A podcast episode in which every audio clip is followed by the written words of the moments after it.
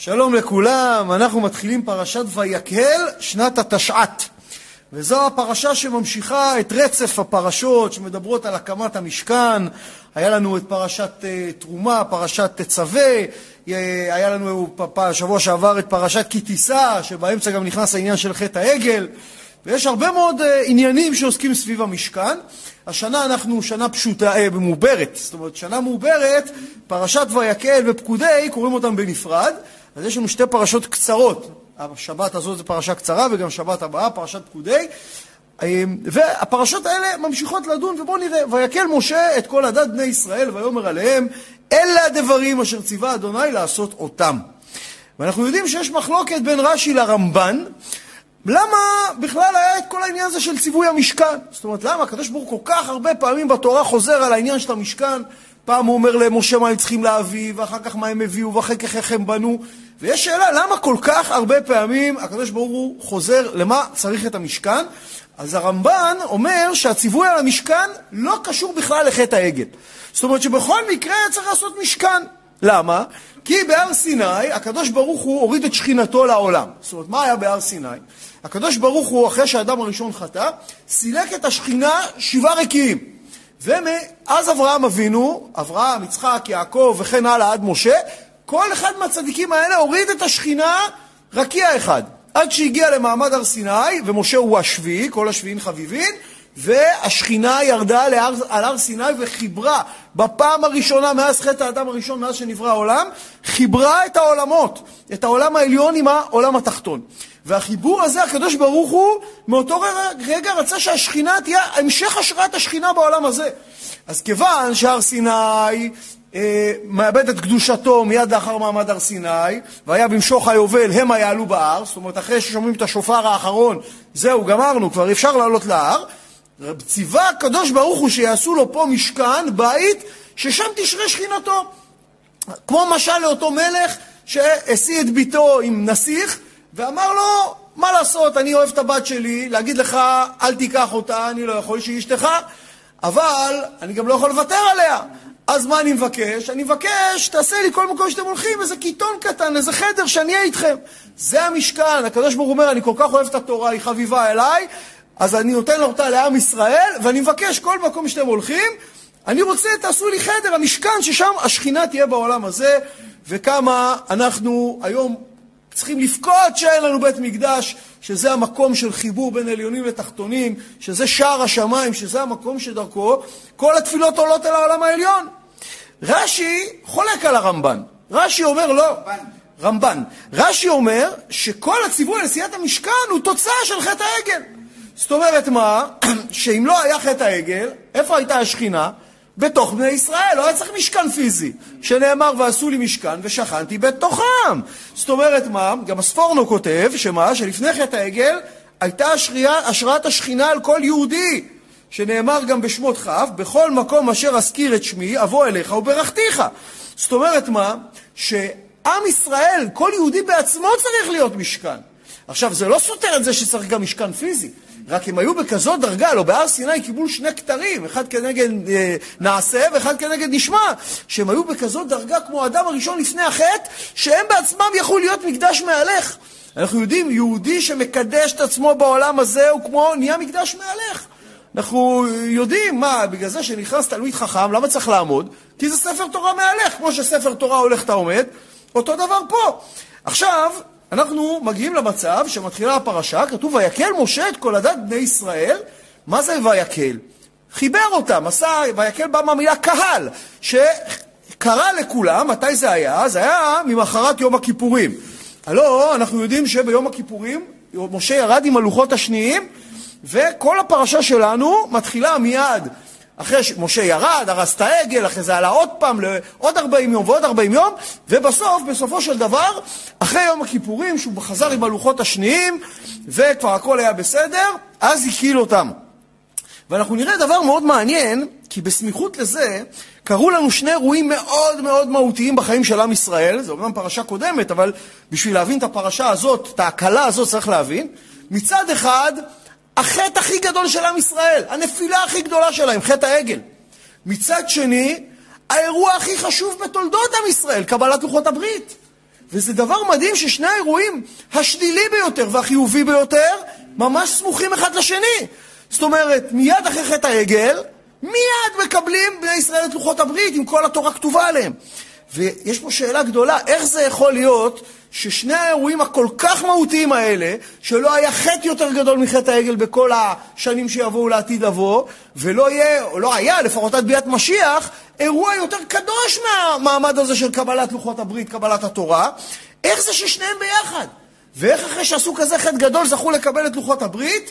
מפה אנחנו רואים דבר גדול ועצום שגם אם יהודי נפל למקום הכי נמוך שאפשר, תמיד יש תשובה ותקנה, תמיד אפשר לרומם אותו חזרה, שהקדוש ברוך הוא אף על פי שחטא ישראל ישראל הוא, למרות שנפלו, עשו תשובה, הקדוש ברוך הוא מוכן לרומם אותם ואפילו לתת להם את לוחות הברית, שנראה מה מעלתה של התשובה. ואנחנו יודעים שבחטא העגל, מה שקרה לעם ישראל, לא רק שהם איבדו את הכתרים של האור שהם קיבלו, אלא גם נסתלקו ענני הכבוד. הלוא את בני ישראל הקיפו שבעה ענני כבוד, שהיו, היה ענן אחד הולך לפניהם, מיישר להם את הבורות, מוריד את הערים, הורג את הנחשים ואת העקרבים. היה ענן אחד מתחתם, ככה כמו המסוע הזה בשדה התעופה שלוקח אותך ככה בלי שתתאמץ, והיו שאר העננים מסביב, אחד מלמעלה עושה להם צל ומסגן, ובצדדים מקיפים אותם העננים, ככה שבעה עננים. היו מחפשים להם את הבגדים, היו אה, מה שנקרא, העננים עושים להם איזה גביר טוב, הכל, מה שנקרא תנאים אידיאליים לטייל במדבר. ובחטא העגל איבדו את ענני הכבוד. אומר לנו הגאון מווילנה, שלמחרת יום הכיפורים, יום הכיפורים זה י' בתשרי. אז למחרת יום הכיפורים זה היה י"א בתשרי.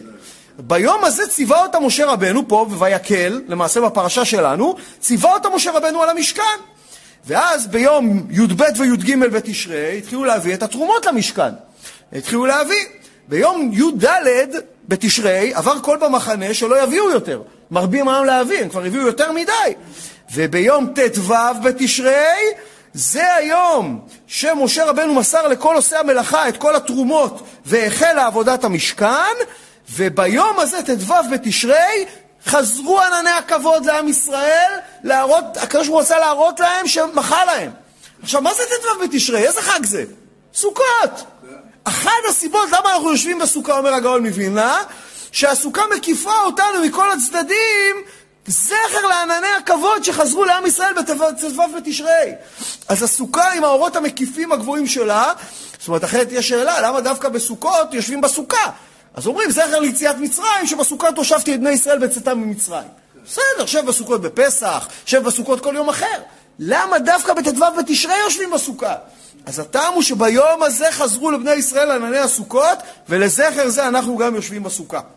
עכשיו, אנחנו נראה שהקמת המשכן זה היה סימן להשראת השכינה בתוך עם ישראל, וסימן לכל האומות שנסלח את העגל, שהקדוש ברוך הוא, סלחתי כדבריך, מה שנקרא סולח לעם ישראל. זאת אומרת, אנחנו נראה שביום כיפור, מה הוא אמר לו? ועשו לי מקדש. זאת אומרת, מה? אנחנו נראה ש... לא רק שנתחפר להם, ועכשיו שכולם גם ידעו שנתחפר להם, המשכן נקרא משכן העדות, שזאת עדות לכל באי עולם שהקדוש ברוך הוא שוכן בתוך עם ישראל. עכשיו, הפרשה מתחילה עוד פעם במילה שאנחנו לא נתקלים בה בתורה, תמיד יש וידבר משה, או וידבר השם אל משה, ויקל משה. עכשיו, מה זה ויקל? למה לא וידבר משה אל עם ישראל? מה זה ויקל? בסדר, הבנו, לעשות קהילה מהם, לחבר אותם, להביא אותם. אבל למה דווקא בדבר הזה? ופה אנחנו נראה שגם בזה יש תיקון על חטא העגל. למה? כי בחטא העגל, מה קרה? כתוב שם, ויקהל העם על הארון. שם ניקהלו על הארון בטומאה, להגיד, עשה לנו אלוהים, אשר ילך לפנינו, יבוא לפנינו. אז שם ניקהלו בטומאה, פה מידה כנגד מידה, בקדושה, ויקל משה את כל הדת בני ישראל. גם שם ניקהלו הערב רב. פה הוא כבר לא מקיל את הערב רב, אלא רק את הדת בני ישראל. הערב רב כבר לא לקחו חלק בסיפור הזה. בעגל, מה, מה אמרו הערב רב? אלה אלוהיך ישראל, נכון? ומה הוא פה אומר להם? ויאמר עליהם, אלה הדברים אשר ציווה השם לעשות אותם. זאת אומרת, מידה כנגד מידה, כנגד אותו ערב רב שהצביע על העגל ואמר, אלה אלוהיך ישראל, עכשיו משה עושה להם תיקון, אלה הדברים אשר ציווה השם לעשות אותם. אז אנחנו רואים, אומר הקדוש ברוך הוא, זה כתוב לנו בתנחומה בתרומה ה', אמר הקדוש ברוך הוא, יבוא זהב שבמשכן ויכפר על זהב שנעשה בו העגל. זאת אומרת, אנחנו רואים שיש פה עניין של מידה כנגד מידה. בכלל, אנחנו נראה את זה בהמשך הפרשה גם עם המראות הצובות שמהם עשו את הכיור, שכל חומר בעולם הזה, יש פוטנציאל לקלקל איתו, יש פוטנציאל לתקן איתו. יש פוטנציאל להשתמש בו בטומאה, יש פוטנציאל להשתמש בו בקדושה. הדבר הכי בסיסי זה כסף. כסף בן אדם חס ושלום יכול לקחת, לקחת אותו להימורים, לחלל שבת, לעשות איתו הרבה דברים רעים. אה, מצד שני כסף, זה מה זה? בלי כסף אין חיים. עם זה יכול לקיים את המשפחה שלו, לתרום לגמ"ח, לתרום לישיבות, לתת צדקה לעניים. זאת אומרת, כסף אין לו מהות. את המהות האדם יוצק, את המחשבה בחומר, האדם שם את המחשבה בחומר. אז בעגל מה היה? כתוב, ויתפרקו כל העם את נזמי הזהב אשר באוזניהם ויביאו אל הארון. זה היה בטומאה, לצורך העגל. ומה היה פה עכשיו, אנחנו נקרא בהמשך הפרשה, פה כתוב כל נדיב לב הביאו כך ונזם וטבעת וחומז כל כלי זהב, וכל איש אשר הניף תנופת זהב להשם. זאת אומרת, אנחנו רואים שמה? ששם הביאו זהב ופה הביאו זהב. מה ההבדל? שם זה היה לשם קלקול ופה היה לשם קדושה. כל החומר בעולם זה, מה זה זהב? זהב זה דבר נוצץ, זהב זה דבר שאדם, מה שנקרא, מאוד רוצה אותו, אבל הזהב הזה יכול להעלות אותך, יכול להוריד אותך, שאלה מה תעשה איתו. אז חטא העגל, בכלל, מה ההבדל בין חטא העגל למשכן? הלו, חטא העגל, למה זה היה עגל? למה לא עשו, אני יודע, קנגרו? או למה לא עשו, אני יודע, אה, כל חיה אחרת, זברה מזהב? אז בפשט, כי מיכה, שם זרקת את הטס ונהיה עגל. אבל יש פה דבר מאוד עמוק.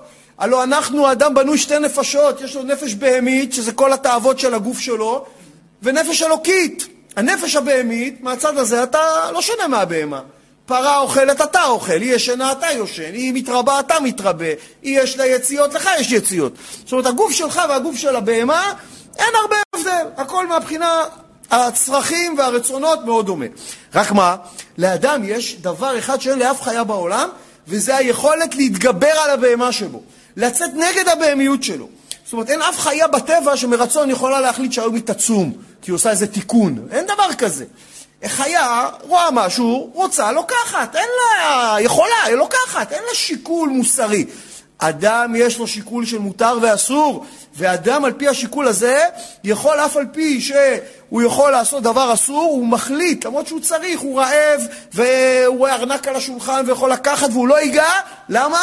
כי הוא יודע שזה אסור, ובזה מותר האדם מן הבהמה. אז אנחנו נראה שבחטא העגל הם סגדו לבהמה. למה זה היה עגל? כי הם סגדו לבהמיות. אז כיוון שהם סגדו לבהמיות, הם עשו את העגל הזה, יצא העגל הזה. ואילו מה זה בית המקדש או המשכן? מה עושים שם? מה העבודה? להקריב את הבהמה. שם מביאים את העגל, את אותו עגל, ומקריבים אותו קורבן להשם, שזה רמז, סמל לזה שאתה מוכן לשחוט את הבהמיות שלך כדי לקדש שם שמיים. אז זה בדיוק שתי המהויות ההפוכות. מצד אחד סגידה לבהמיות, מצד שני, להעלות את הפעמיות לקדושה. אז למה הביאו דווקא עגל? כי העגל, זה אומרים לנו, האדמו"ר הזקן קורא לזה, זה נקרא קליפת נוגה. מה הכוונה? שיש לעגל הזה פוטנציאל כפול. זה מצד אחד יכול להיות דבר טמא, אם אתה לא שוחט אותו, אם אתה אוכל אותו טרפה, אם אתה סוגד הבהמיות. מצד שני, את העגל הזה אתה יכול לשחוט בקדושה ולעשות ממנו הדבר הכי קדוש שאתה מעלה אותו קורבן בבית המקדש. אז אנחנו רואים שכל דבר, כמו שאמרנו, לכל דבר יש פוטנציאל כפול בעולם הזה. עכשיו, למה עוד פעם ויקל? אז אנחנו יודעים שבני ישראל, כשהם הגיעו להר סיני, עוד לפני החטא העגל, הם הגיעו לדרגה, אמרנו, של האדם הראשון לפני החטא. והם היו מאוד מאוד מאוד קרובים לקדוש ברוך הוא, שזה אולי בדרגה הכי קרובה שאי פעם הם יכלו היו להגיע. ואילו מה עשה מעשה העגל? חטא העגל יצר שוב פירוד בעולם. חטא העגל החזיר חזרה לעולם את זוהמת הנחש מגן עדן. זאת אומרת, מה? הלוא, מה היה החטא של האדם הראשון? כולם חושבים שהוא אכל רק מהפרי, זה החטא שלו. לא, זה, זה הסממן. האדם הראשון קלקל בשלושת העבירות המפורסמות, עבודה זרה, גילוי עריות ושפיכות דמים. איך? עבודה זרה שהנחש שכנע את חווה שהקדוש ברוך הוא אוכל מן העץ ובורא עולמות. זאת אומרת, חס ושלום כביכול העץ יותר חזק מהקדוש ברוך הוא. אם הקדוש ברוך הוא נזקק לעץ, הוא אמר להם, אם אתם תאכלו מהעץ, גם אתם תוכלו לברוא עולמות, כמוהו. אז זה עבודה זרה. מה, מה זה עבודה זרה? שיש משהו בעולם הזה שכביכול יותר חזק מהשם. מה זה אה, גילוי עריות? גילוי עריות אומרים שהנחש נתאווה לחווה ובא עליה, וכתוצאה מזה אומרים, הזוהר כותב נולד קין, היה שם גם גילוי עריות. ומה זה שפיכות דמים? שהאדם הראשון היה ראוי לחיות לנצח. ואילו ביום שאכל ממנו, לא רק הוא שפך את דמו שלו ונתחייב מיתה, אלא מרגע זה שפך את דמם של כל צאצאיו לדורי דורות, שכולם נתחייבו מיתה. זה נקרא שפיכות דמים. אז אם ככה, מה היה בחטא העגל? גם חזרו שלושת העבירות. עבודה זרה סגדו לעגל, שפיכות דמים שהרגו את חור, וגילוי עריות שלקחו נשים מכל הבא ליד ויקומו לצחק. אז עכשיו צריך לעשות תיקון, לכפר עליהם על מה שהם עשו. אז מה התיקון? להחזיר אותם לדרגה של הר סיני. מה היה בהר סיני? כתוב שמה, ויחן ישראל כנגד ההר, אומר לנו רש"י, כאיש אחד בלב אחד. שהם היו באחדות. אגב, זו הפעם היחידה שהם היו באחדות, כי עכשיו יש עוד מעט בחירות, זה נקרא, יש מפלגות. מה זה מפלגה? מהמילה פילוג. זאת אומרת, מאותו רגע נהיה שני יהודים ארבע דעות. אבל באותו רגע בהר סיני הם היו באחדות, מה עושה משה? ויקל. ויקל זה לאחד אותם חזרה, להקיל אותם כדי למשימה הזאת של בניית המשכן. שיש משימה משותפת, מה שנקרא, אז כולם מתאחדים, אתה יודע, לצערנו אנחנו רואים את עם ישראל, שאין בעיות, אין אויבים, כולם אוכלים אחד את השני. פתאום יש איזה אויב משותף, פתאום כולם נהיים אחים, פתאום כולם מתקהלים, פתאום כולם, מה שנקרא, כאיש אחד בלב אחד. ואנחנו נראה שגם, בעזרת השם, עוד מעט יהיה לנו את פורים, הבא עלינו לטובה, וגם שם, מה? נגזרה גזרה. ומה אומרת אסתר למרדכי? מה יהיה התיקון כנגד הגזרה הזאת? לך כנוס את כל היהודים. כנוס זה לא מהמילה לשים להם קנסות על החלון, לא. כנוס זה מהמילה כנס. תחבר אותם, תביא את כולם לאחדות חזרה, שיעסקו בתורה וילמדו ויעשו תשובה, ומה שנקרא, בזכות הזאת ינצלו. יש בדיחה שאחד אומר לחבר שלו, היה איזה קהילה שהיה הרבה מחלוקות, אז הרב אמר, בואו נעשה כנס אחדות. אז אחד אומר לחבר שלו, כנס אחדות בסדר, אבל נגד מי הכנס? זאת אומרת, אחדות אבל נגד מי? אם מתאחדים צריך שיהיה נגד מישהו. בכל מקרה, אנחנו נראה שהמשכן מאחד את עם ישראל חזרה למשימה, שמה תפקיד המשכן? לחבר בין חומריות לרוחניות. זה כל העבודה של המשכן. אנחנו נדבר עוד מעט על חלקי המשכן שחוזרים עליהם בפרשה. אנחנו נראה שכל חלק במשכן, תפקיד שלו לחבר, לקחת את החומר ולהעלות אותו לרוחניות, לדרגת רוח. נכון? תמיד אנחנו אומרים שהקדוש ברוך הוא עשה יש מאין, ואנחנו צריכים לעשות מהיש עין. זאת אומרת, אנחנו צריכים להכניס רוחניות בחומר, להעלות את החומר לדרגה קדושה, לא לסגוד לחומר. ויקל בגימטריה הזאת, זה גם מקווה, אותה גימטריה. למה? שזהו מה שנקרא, ההיקהלות הזאת זה הטהרה של עם ישראל. עכשיו, גם יהודי צריך בתוך עצמו לעשות כל יום ויקל. מה זה ויקל? של לחבר את כל כולו, את כל איבריו, לעבודת השם. נכון? איך אומר דוד המלך בתהילים? כל עצמותיי תאמרנה, השם מחמוך. זאת אומרת, כל עצמותיי, כל הגוף שלי, כולי, מה צריך להגיד? השם אלוקינו, השם אחד. שהכל זה אחדות אחת, מהות אחת. יהודי, מה שנקרא, אומרים לנו, בכל דרכיך דאהו, בכל דבר תקיל את עצמך, את כל הכוחות שלך בעולם הזה לעבודת השם. המשכן, אנחנו נראה גם בהמשך, מדברים איתנו על השבת, שהם למעשה הכלים להכיר את עם ישראל. נכון, היום אין משכן, אז מה עושה השבת? השבת היא מעין עולם הבא, נדבר על זה, היא גם מכילה את עם ישראל, נכון? מה אנחנו עושים בשבת? ביום חול כל אחד הולך לעניינים שלו, הילדים הולכים לבית ספר, האבא לעבודה, האמא לעבודה, לעניינים, כל אחד זה. בשבת פתאום גם הקהילה מתכנסת בבית כנסת, גם המשפחה מתקהלת סביב שולחן השבת. זאת אומרת, בזה שאנחנו מתאחדים ומתקהלים בשבת, אנחנו בזה מתחברים לקדוש ברוך הוא, שהקדוש ברוך הוא אוהב שאנחנו מתקהלים, ומה שנקרא, מתחברים יחד בקדושה. אז אנחנו נראה שכמו שהמשכן היה מאחד את עם ישראל עם הקדוש ברוך הוא, ככה גם השבת, שעוד מעט נדבר עליה, היא מאחדת את עם ישראל עם הקדוש ברוך הוא. עוד סיבה למה הקיל אותם, ואנחנו יודעים שהרבה פעמים, אנחנו אומרים את זה הרבה גם, יש קשר תמיד בין תחילת הפרשה לסוף הפרשה הקודמת. וראינו בסוף הפרשה הקודמת, קרה דבר מאוד מאוד מיוחד, משה יורד מן ההר. ומה קורה כשמשה יורד מן ההר? כתוב שמה? שקרן אור פניו. נכון? כתוב ככה, וירא אהרון וכל בני ישראל את משה, והנה קרן אור פניו, ויראו מגשת אליו. זאת אומרת, מה זה קרן אור פניו? נהיה לו אור מהפנים. איך נהיה לו אור מהפנים? אז יש כמה הסברים בחז"ל על העניין הזה. הסבר אחד זה שבגלל שהקדוש ברוך הוא לקח את הכתרים מעם ישראל בחטא העגל, את כל הכתרים שקיבלו, נתן אותם למי? למשה רבנו. אז כזאת עוצמה של הערה, קראנו פניו. הסבר אחר, הלוא אנחנו יודעים שמשה ביקש לראות את הפנים של הקדוש ברוך הוא, והקדוש ברוך הוא אמר לו, מה לעשות, אבל לא יראני האדם וחי, אבל אמר, אני אשים אותך בנקרת הצור, והסחותי כפי עליך, עד אעבור על פניך, ומזה שהקדוש ברוך הוא שם כביכול את ידו על משה, מזה קרא נור פניו. והסבר שלישי למה קרא נור פניו, אומרים לנו, אנחנו נראה בספר ויקרא, פרשת ויקרא, כתוב ויקרא השם אל משה, הויקרא כתוב עם א' קטנה. למה כתוב א' קטנה? כי הקדוש ברוך הוא במקור התכוון שיהיה כתוב עם א' גדולה. אבל משה אמר, מה, הקדוש ברוך הוא קורא לי? מה פתאום? אני רוצה שיהיה כתוב ויקר, במקרה, כמו שהוא לבלעם, כתוב ויקר השם אל בלעם. אז גם אני רוצה ויקר. הקדוש ברוך הוא אמר, לא, את בלעם אני שונא, בגלל זה זה לשון קרי וטומאה. אותך אני אוהב. אז בסוף מה שנקרא התפשרו, שיהיה א', אבל א' קטנה. עכשיו, מה לעשות שאצל הקדוש ברוך הוא, הוא הכין דיו מדויק לתורה, אצל הקדוש ברוך הוא אין עודפים. אז נשאר דיו, אם אתה עושה א' קטנה, במקום א' גדולה, נשאר דיו. לקח את הדיו, זה שנשאר, ומרח למשה על מצחו, ומזה קרא נור פניו. אז אומרים מה, ראו בני ישראל את האור הזה שמשה יורד, הזדעזעו, נבהלו, ויראו מגשת אליו. ורש"י אומר, תראה כמה גדולה כוחה של עבירה. מה, למה?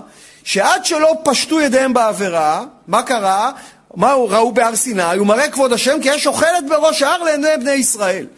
ולא יראים ולא מזדעזעים. זאת אומרת, בהר סיני ראיתם את האש של השם בראש ההר ולא הזדעזעתם.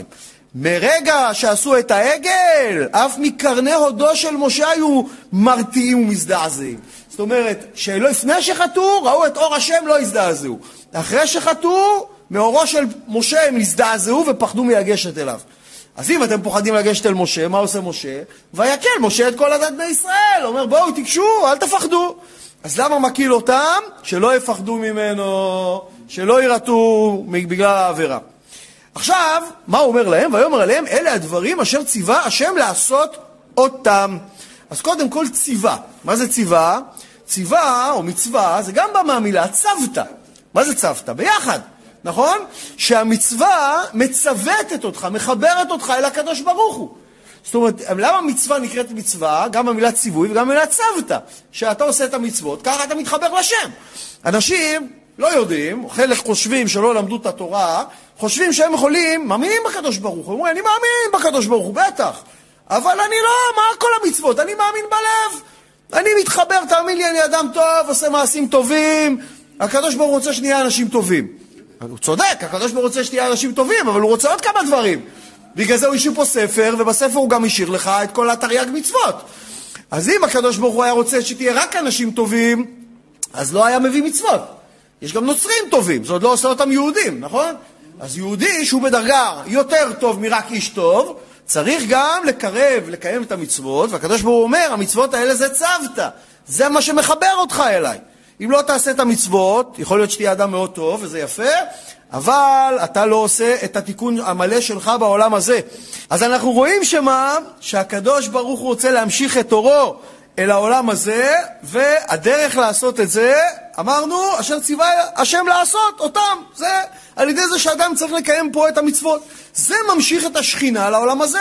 אז לפני שעכשיו מצווה אותם על המשכן, מזכיר להם שהכל בא בציווי מהקדוש ברוך הוא. זאת אומרת שאף אחד א' לא יחשוב שמשה המציא את זה, כמו שקורח עתיד אחרי זה להגיד שמשה מינה את מי שהוא רוצה ועשה מה שהוא רוצה, ומעבר לזה גם, שידעו שבזכות זה שהם ניגשים לעבודת המשכן, הם בזה נעשים שותפים לעבוד, לקדוש ברוך הוא. זה שותפות. זאת אומרת, למה? כי הקדוש ברוך הוא רוצה כלי גשמי בעולם הזה, להשכין בו, להשכין בו את שכינתו. אמרנו שכמו שהטומאה הייתה צריכה כיסא וזה העגל, גם הקדושה צריכה כיסא וזה המשכן. בגלל זה, בברית, למה עושים כיסא לאליהו הנביא בברית? ויש חושבים, זה, זה מנהג נחמד. זה לא מנהג נחמד. אליהו הנביא לא בא לברית אם אין כיסא לאליהו הנביא. כי זה מה שנקרא כיסא לשכינה, לשכינתו, שהוא יבוא לשכון בכיסא. זה לא סתם, זה כמו שאתה בסוכות מכין כיסא לאושפזה, לאושפזים. למה אתה מכין כיסא? כי אם לא תשים, לא יבוא. זאת אומרת, יש עניין שכמו שיש מרכבה לטומאה, ככה אתה צריך לעשות גם מרכבה לקדושה. והקדוש ברוך הוא מצווה על המשכן, כדי שזה יהיה חלק מהמשכן שלו בעולם הזה, המרכבה לקדושה. אז בכלל, אשר, אנחנו נראה גם בבראשית כתוב אשר ברא אלוקים לעשות. נכון? שגומרים את כל תהליך הבריאה, נכון? כתוב אשר ברא אלוקים לעשות. למה לעשות? שכל התכלית שהקדוש ברוך הוא ברא את העולם, זה לא שעכשיו העולם מושלם והאדם בא ואיזה יופי. לא! הקדוש ברוך הוא ברא את העולם לא מושלם, כדי שאתה תמשיך ובמעשים שלך תשלים את הבריאה. זאת אומרת, מה, איפה רואים את זה הכי בולט? בברית מילה. הלוא היה את הוויכוח בין רבי עקיבא לאותו רומאי, אנטרוטרופוס או משהו כזה, שהם היו מתווכחים תמיד, והוא רצה יום אחד לנגח אותו. אז אמר לו לרבי עקיבא, מעשיו של מי נעים יותר? אז הוא חשב שרבי עקיבא יגיד מעשיו של האלוהים, לא של האדם. למה? כי הוא רצה להגיד לו, אם האלוהים עושה דברים מושלמים, איך אתם עושים ברית מילה, מקלקלים את הבן אדם? אז רבי עקיבא הפתיע אותו, אמר לו, לא, מעשיו של האדם נעים יותר. למה? האלוקים, מה עושה? חיטה. אתה יכול לאכול חיטה? אתה לא יכול. מה האדם עושה? לוקח את החיטה, עושה ממנה לחם. אז מה, לחם אתה יכול לאכול. אז מה יותר נאה, חיטה או לחם? לחם. הקדוש ברוך הוא בגלל זה ברא את האדם במיוחד. אז למה עשה את האדם עם עורלה? כדי שאנחנו, בזה שביום השמיני מסירים את בשר העורלה, בזה אנחנו שותפים להשלמת מלאכת עבודת האדם. שותפים עם הקדוש ברוך הוא. על מי המצווה? על האבא, שלושה שותפים באדם. אביו, אמו והקדוש ברוך הוא. למה הדבר הזה דומה? תחשוב, יש לך עכשיו חליפה, משהו ארמני הכי טובה, אני לא יודע אם זה הכי טוב, אבל נגיד, ופתאום החייט שכח פה איזה חוט שיוצא פה ככה מהכפתור. אז החליפה לא שלמה. תגזור את החוט, אה, עכשיו החליפה שלמה. אז דווקא לפעמים, כשאתה מוריד משהו, אתה משלים אותו. אותו דבר, אשר ברא אלוקים לעשות. אז גם פה אומר, אשר ציווה השם לעשות אותם. שתדע לך שיש עליך מצווה לקיים ולעשות. בזה אתה עושה את רצונו של השם ומשלים את ה... מה שנקרא את המשך מעשה הבריאה. עכשיו, הדבר הראשון שפותח בו, דווקא לפני עבודת המשכן, זה השבת. ובואו נראה מה כתוב, ששת ימים תעשה מלאכה, וביום השביעי יהיה לכם שבת, לכם קודש, שבת, שבתון להשם, כל העושה בו מלאכה יומת. ואחר כך עוד מוסיף, לא תבערו אש בכל מושבותיכם ביום השבת. ואנחנו רוצים להבין, קודם כל, למה שמקהיל משה את בני ישראל, ובעיקרון הוא בא לדבר איתם על עבודת המשכן, למה לפני שמדבר איתם על עבודת המשכן, מתחיל דווקא בעניין השבת, ולא בעניין התרומה של כל הדברים שהם צריכים להביא למשכן? עכשיו כתוב לנו פה גם ששת ימים תעשה מלאכה. למה לא תעשה מלאכה, וביום השבת תשבות? כי תעשה מלאכה, שכביכול ומה? המלאכה תעשה מעצמה. שמי ששומר שבת כהלכתה, המלאכה מתברכת, כל העשייה שלו בששת הימים מתברכת מזה שהוא שומר שבת. זאת אומרת, שמה, מה אומר לנו הזוהר? שיטה יומין יונקין מיניה, שכל הימי שבוע יונקים את הברכה שלהם מהשבת. איך זה? אנחנו אמרנו בכלל, למה שבת היא ביום השביעי? למה לא ביום החמישי? למה לא ביום העשירי? למה דווקא הקדוש ברוך הוא קבע את שבת ביום השביעי? כי אמרנו, כל דבר בעולם הזה יש לו שישה ממדים, נכון? קדימה, אחורה, ימינה, שמאלה, למעלה, למטה. אז החומר מיוצג על ידי המספר שש. אז ששת ימים, עשייה בחומר. שבע זה הקדושה שבתוך החומר. בגלל זה שבע, השבת היא היום שמכניס את הקדושה בששת ימי המעשה. הלוא מה? לכאורה זה לא הגיוני. בהיגיון אתה אומר ככה, יש לי חנות, כל יום הפדיון אלף שקל. אז בשישה ימים אני עושה ששת אלפים שקל. נפתח עוד יום, יהיה שבעת אלפים שקל. לא חבל? אומר הקדוש ברוך הוא, לא. קודם כל תדע לך שדווקא הברכה בששת הימים באה מזה שאתה סוגר את החנות בשבת, ותכף נראה מה מונח בזה. אבל יש פה דבר יותר גדול. בשישה ימים אתה לא באמת עובד, אתה רק עושה השתדלות. ששת ימים תעשה מלאכה, היא נעשית מעצמה. זה שלך יש אשליה בעולם השקר, עלמא דשיקרא, שפה אתה כביכול מתייגע, ובזכות הקשרים שלך, הכישורים שלך, או היכולות שלך, או המחשבה שלך, בנית עסק, ופרסמת, ובאו לקוחות, זה הכל אשליה. הלוא אצל הקדוש ברוך הוא, וזה כל מי שבעולם העסקים יודע, לא החכמים הם אלה שעושים את הכסף הכי גדול. בדרך כלל הפרופסורים הכי גדולים, לא האנשים הכי עשירים. יש כל מיני כאלה, לא גמרו כיתה ג' ומה, אתה יודע, הוא עושה, הוא עושה חשבון, תמיד יוצא לו הפוך, אבל זה תמיד יוצא לו איכשהו באלפי דולרים. ותמיד זה מגיע אליו בסוף. אתה מכיר את זה שיש את הירקנים האלה, שהוא מוכר ננה בשוק, נוסע על מרצדס, אם הוא מוסיף פטרוזיליה, הוא גם, אה, מה שנקרא, מוסיף גם וולבו. זאת אומרת, איך זה? הכל, מה הקשר? לא לחכמים העושר, זה לא קשור בכלל. כי הכל תלוי מה הברכה שהקדוש ברוך הוא קצב לאדם, כל אחד לפי התיקון שלו. והמלאכה נעשית מעליה.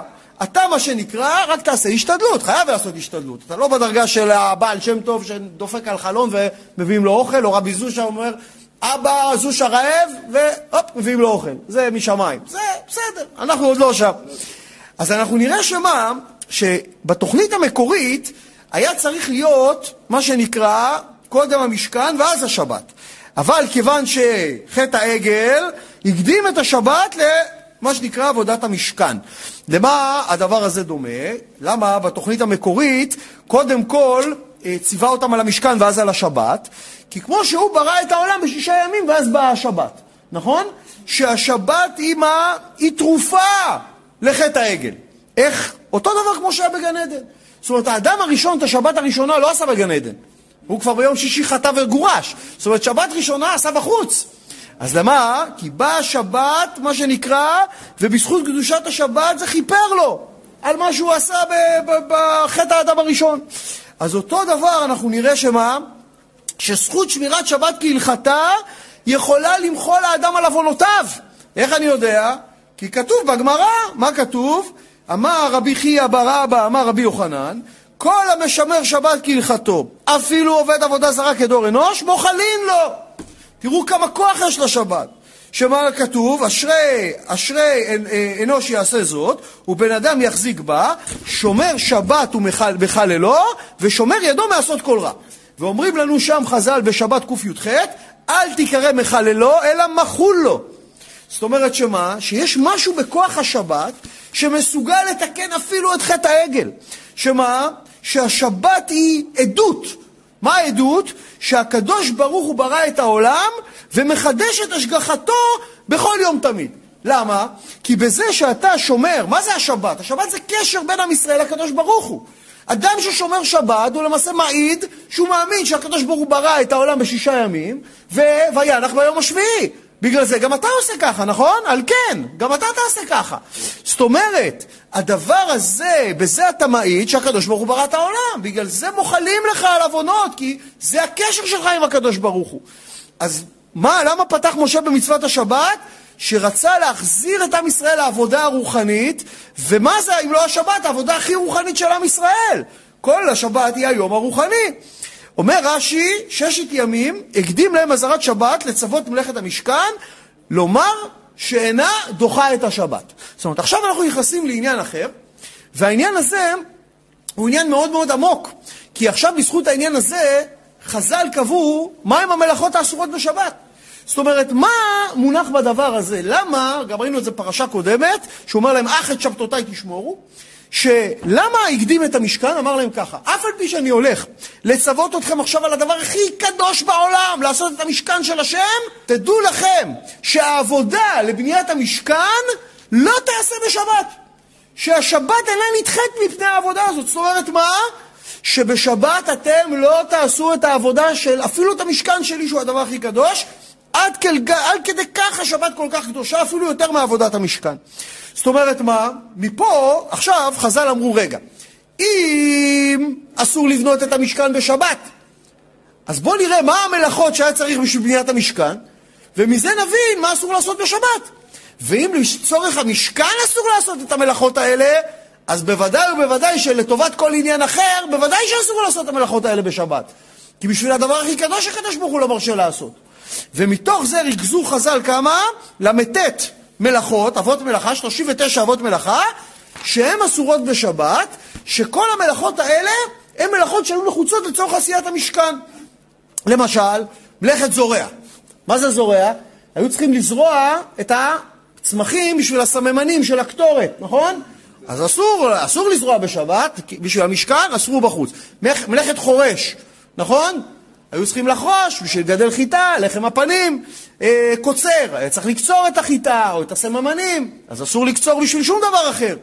ויש עוד הרבה מהמלאכות, מהמר, דש, זורה, בורר. מה זה בורר? להוציא פסולת מאוכל, נכון? טוחן, מרקד, אה, לש, אופה, גוזז את הצמר, מלבן את הצמר, מנפץ את הצמר, צובע את הצמר, נכון? היה צריך לצבוע את החוטים בתכלת ובארגמן ובתולעת שני, אז אסור לעשות את זה בשביל המשכן, אסור לעשות את זה בשביל שום דבר. וכמובן כל הל"ט מלאכות של כותב ומוחק והכול, ומפה אנחנו יצאו, יש כמובן ספרים שמפרטים, מפה יצאו כל ההלכות שמפה לומדים מה אסור לעשות בשבת. ומפה צריך להבין, יש פה כמה רמזים. למשל, אלה הדברים אשר ציווה השם לעשות אותם, אז לעשות זה למד, וכמה זה למד בגימטריה? שלושים. ואחר כך יש לנו אותיות עין, שין, תף, שזה אותיות תשע. אז יש לנו שלושים ותשע. רמז, למד שלושים, עין, שין, תף במילה לעשות זה אותיות תשע, שלושים ותשע. או אלה, אלה בגימטריה שלושים ושש. עוד שלוש אותיות של המילה אלה, 39. הרבה רמזים שחז"ל פה מוצאים, אה, הבעל הטורים אוהב למצוא את זה. עכשיו, אנחנו רוצים להבין מה זה בעצם מלאכה, ולמה היא נאסרה בשבת. זאת אומרת, אנחנו מבינים שהקדוש ברוך הוא אוסר לעשות מלאכה בשבת, נכון? מה כתוב? כתוב ששת ימים תעשה מלאכה. מה זה מלאכה? וביום השביעי יהיה לכם קודש, שבת שבתון, להשם כל העושה בו מלאכה יומת. וואו, מפחיד. אז בן אדם ירא שמיים, אומר, טוב, אני לא רוצה לעשות מלאכה בשבת. אבל התורה לא פירטה מה זה מלאכה אסורה בשבת. כמו שהתורה לא מפרטת על שום מצווה מה צריך לעשות, ובשביל זה ניתנה למשה בהר סיני גם תורה שבעל פה. זאת אומרת, כל אלה שלאורך השנים טענו, כמו הקראים והצדוקים, שהם רוצים לקיים רק את התורה שבכתב, למעשה, בלי תורה שבעל פה, הם לא יודעים מה לקיים. למה לא יודעים? כי מה זה מלאכה שאסורה בשבת, שאם תעשה אותה תמות? השם ירחם. אם אתה לא יודע, איך תדע אם תעשה? ופה צריך להבין את ההבדל בין עבודה לבין מלאכה, כי אנשים, אם תעשה משאל ברחוב, אתה תראה שאין להם מושג מה ההבדל בין עבודה למלאכה. אז בואו נראה קודם כל מבחינת המילה. אנחנו יודעים שבעברית אין לנו מילים סתם. כל מילה יש לה שורש שממנו המילה הזאת נגזרת. זאת אומרת, אנחנו נראה שעברית, אמרנו, זו שפה מהותית. מה הכוונה? שבעוד שאצל, נגיד באנגלית, טייבל, שולחן. למה הוא נקרא טייבל? ככה הם החליטו. בעברית, כל מילה, המהות של המילה נמצאת בתוכה. נכון? אז בואו נראה, מלאכה באה מהמילה מלך. עבודה באה מהמילה עבד. בדיוק שני הקצוות ההפוכים של המעמדות. למה? כי מה זה עבד? מה עושה עבד? עבד מתאמץ, עובד קשה, נכון? מה עושה מלך? מלך לא מתאמץ, מלך כל היום מצווה, נותן פקודות. אז אנחנו נראה שדווקא עבודה, לא אמר לא תעשה עבודה בשבת. אז עכשיו נשאלת השאלה, האם מותר לעשות עבודה בשבת? התשובה היא כן, מותר לעבוד בשבת, כמובן שהעבודה היא לצורך השבת והיא לא עוברת על מלאכה אסורה. למשל, נניח בן אדם באים אליו אורחים, ועכשיו הוא צריך לסחוב סיר חמין כבד מאוד, בלי מזגן, חמש קומות למעלה, בתוך הבניין. מותר לו? מותר לו. עובד קשה? עובד מאוד קשה. עבר עבירה חילל שבת? לא חילל שבת. למה? כי עבודה לא נאסרה בשבת. הרבה אנשים חושבים שבשבת אסור להתעייף, לא נכון. מותר להתעייף ומותר גם להזיע. עכשיו באו אורחים, כל השבת אתה במטבח, יש עכשיו חתונה, אה, סעודת שבע ברכות, חתן וכלה, ואתה כל השבת רץ למטבח, מוציא מנות, מביא דברים, דקה לא נחת בשבת. חיללת שבת? לא, לא חיללת שבת. לעומת זה, לפעמים אתה תעשה דבר שאין בו בכלל מאמץ, נכון? תלך ברחוב, תקטוף עלה, חיללת שבת. זאת אומרת, אנחנו רואים ששמירת שבת, או מה שהתורה אומרת מלאכה, כלל לא קשור למידת המאמץ, אלא קשור למהות אחרת לגמרי. ואנחנו רוצים להבין מהי אותה מהות שהיא נקראת חילול שבת. מה התכוון פה הקדוש ברוך הוא ולמה? למשל, מה ההבדל בין אדם לחיה? דיברנו קודם על ההבדל. אחד ההבדלים, שחיה, מה היא עושה, עבודה או מלאכה? חיה עושה עבודה, לא מלאכה. למשל, קח שור, הוא חורש את האדמה. הוא לא עושה מלאכה, הוא עושה עבודה קשה. למה? כי מה אדם עושה? אדם, למשל, אמרנו, עושה לחם. לחם זה מלאכה, יש עשר מלאכות בלחם. למה חיה לא עושה מלאכה? כי חיה לא צריכה לעשות מלאכה. חיה אוכלת מן המוכן, מה שיש לה בטבע. אדם כמעט ולא יכול לאכול כלום מן המוכן, למעט פירות אולי. אדם צריך להתייגע על מזונו. נכון? אז חי... אדם, מה אוכל? לחם. לחם לא גודל בטבע. לחם יש עשר מלאכות לעשות אותו. חיה, בטבעיות שלה, היא לא אוכלת לחם. תיתן לה, היא תאכל, אבל היא לא אוכלת לחם, היא אוכלת שעורים, היא אוכלת קש, היא אוכלת מה שהיא מוצאת בטבע. בגלל זה חיה בטבע, וגם בצל האדם, היא עושה עבודה. אדם עושה מלאכה, ואנחנו נראה שמלאכה זה ליצור ערך בחומר. זה מה שאמרנו, בדיוק המשפט הזה שאומר, אלה הדברים אשר ציווה השם לעשות אותם. מה זה לעשות? להוסיף ערך על מה שהקדוש ברוך הוא יצר בעולם. ובואו נראה עכשיו מה זה המלאכה, שאפילו אם אתה עושה מלאכה קלה שבקלות, יכול להיות שחיללת שבת, לעומת עבודה שלא חיללת שבת, גם אם היא קשה מאוד. למשל, בוא ניקח מלאכת בורר. יש לך עכשיו סלסלה עם תפוחים, אוקיי? ותפוח אחד רקוב. עכשיו אנחנו יודעים מה יקרה אם יש תפוח אחד רקוב בסלסלה, הוא יכול לקלקל את כל התפוחים. אבל עכשיו שבת, ואתה רוצה להוציא את התפוח הרקוב מתוך התפוחים הטובים. זה מאמץ? לא. מותר לך לעשות את זה בשבת? לא. מצד מלאכת בורר, שאתה מוציא פסולת מתוך אוכל, ואסור לך לעשות את זה. אה, מה אתה יכול לעשות, כן? להוציא את האוכל מהפסולת. או למשל, אתה יכול להפוך את הקערה, ואז כל התפוחים מתפזרים, ואז לאסוף את התפוחים הטובים. אז לא עשית בורר. עכשיו, תכף נראה, יש כמה אנשים שיגידו, זה ייראה להם נורא מוזר הדבר הזה, ותכף נבין למה הדבר הזה בכלל לא מוזר. יש דבר שהרבה פעמים אני שומע אנשים שזה עוד יותר מוזר להם. אומרים, מה אתם הדתיים, תגידו לי, בניה, ב, אסור לכם לקרוע נייר טואלט בשבת? מה, זה מה שהקדוש ברוך הוא רוצה? שלא תקרא נייר טואלט בשבת? מה, נראה לכם בשביל זה הוא ברא את העולם? למה הם אומרים את זה? מסיבה אחת נורא פשוטה, שהם מעולם לא למדו את התורה, מעולם לא קראו את ההסברים ואת הפירושים, אין להם מושג מה הם עושים בעולם הזה, והם מתנהלים לפי מה שטוב להם, מרגיש להם ומתחשק להם, ולא לפי מה שהקדוש ברוך הוא רוצה. אז בואו עכשיו נבין למה אסור למשל לקרוא נייר טואלט בשבת, כי יש מלאכה שנקראת מלאכת מחתך, שזה נקרא לחתוך לפי מידה. וזה היו חותכים במשכן, את האורות. ומה לעשות שזה אסור בשבת, כי הקדוש ברוך הוא ציווה לא לעשות מלאכה, ונייר טואלט שיש בו את הקפקוף זה מידה. אז מי שחותך לפי הקווים, הוא חותך לפי מידה ועובר על מלאכת מחתך. והקדוש ברוך הוא לא רוצה שתעבור על מלאכת מחתך בשבת. מה מונח בזה? אמרנו, זה הכל עניין של דברים רוחניים, שעוד מעט ניכנס ונבין אותם. אז למשל, בואו ניקח מלאכה אחרת שנקראת מלאכת קוצר. אם עכשיו אני אקח גרזן ורוצה לגדוע עץ, מאמץ, מותר לי לגדוע עץ בשבת? ברור שלא. זה גם כאלה שלא מבינים יגידו לו. אבל מותר לי לקטוף פרח בשבת? גם אסור. לקטוף פרח זה לא קשה, ועדיין שניהם אסורים לא מצד מאמץ, אלא מצד מלאכת קוצר. זאת אומרת, באותה מידה שאסור לי לגדוע עץ בשבת עם גרזן, מאותה סיבה אסור לי לקטוף פרח. זאת אומרת, אנחנו רואים שההיגיון של למה הקדוש ברוך הוא ציווה על השבת, שהרבה חושבים, מה, לנוח, אני יושב בים עם בירה. מה, אני לא נח? מה, אני יושב באוטו נוהג? מה, אני מתאמץ? זה לא קשור למאמץ, אלא זה קשור לדבר אחר. ופה אנחנו נראה שכדי להבין את העיקרון הזה, התורה מביאה את אחת המלאכות, אולי הכי מפורסמות, והתורה ממשיכה ואומרת, לא תבערו אש בכל מושבותיכם ביום השבת.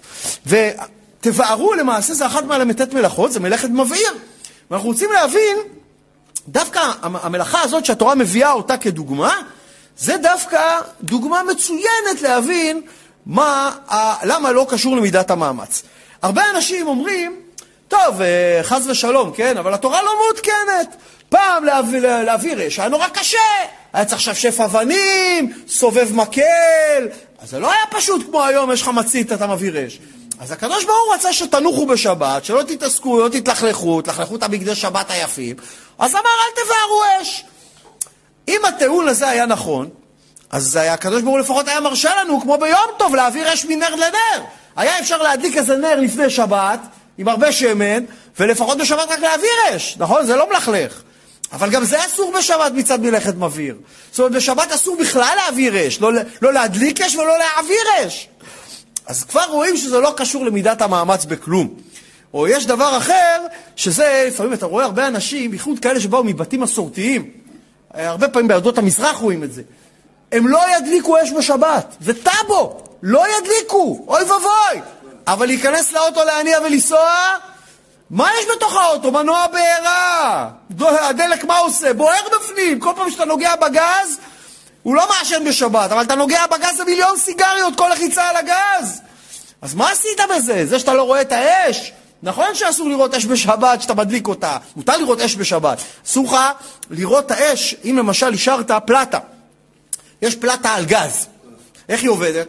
אתה מדליק את הגז לפני כניסת שבת, ושם על האש פלטה. למה? האש בוערת בשבת, מותר. אם הדלקת את האש לפני שבת, מותר. אבל אסור לך שיהיה אש גלויה. אז יש לך את הפלטה על הגז, מלמטה להבה דולקת כל השבת, אבל מה אסור לעשות? אסור לך להגביה ולהנמיך את האש. בגלל זה אתה צריך לכסות גם את הכפתורים של התנור. אחרת זה בעיה, חז"ל אסרו על זה. בגלל זה פלטה של שבת חשמלית, מה מיוחד בפלטה של שבת, שבת אה, חשמלית? שאין בה כפתורים, שאתה לא יכול להגביה ולהנמיך את החום. בגלל זה זה מותר. אז מה? זה שאתה לא רואה את האש באוטו, אבל אתה מגביה ומוריד אותה עם הרגל, אז מה עשית בזה?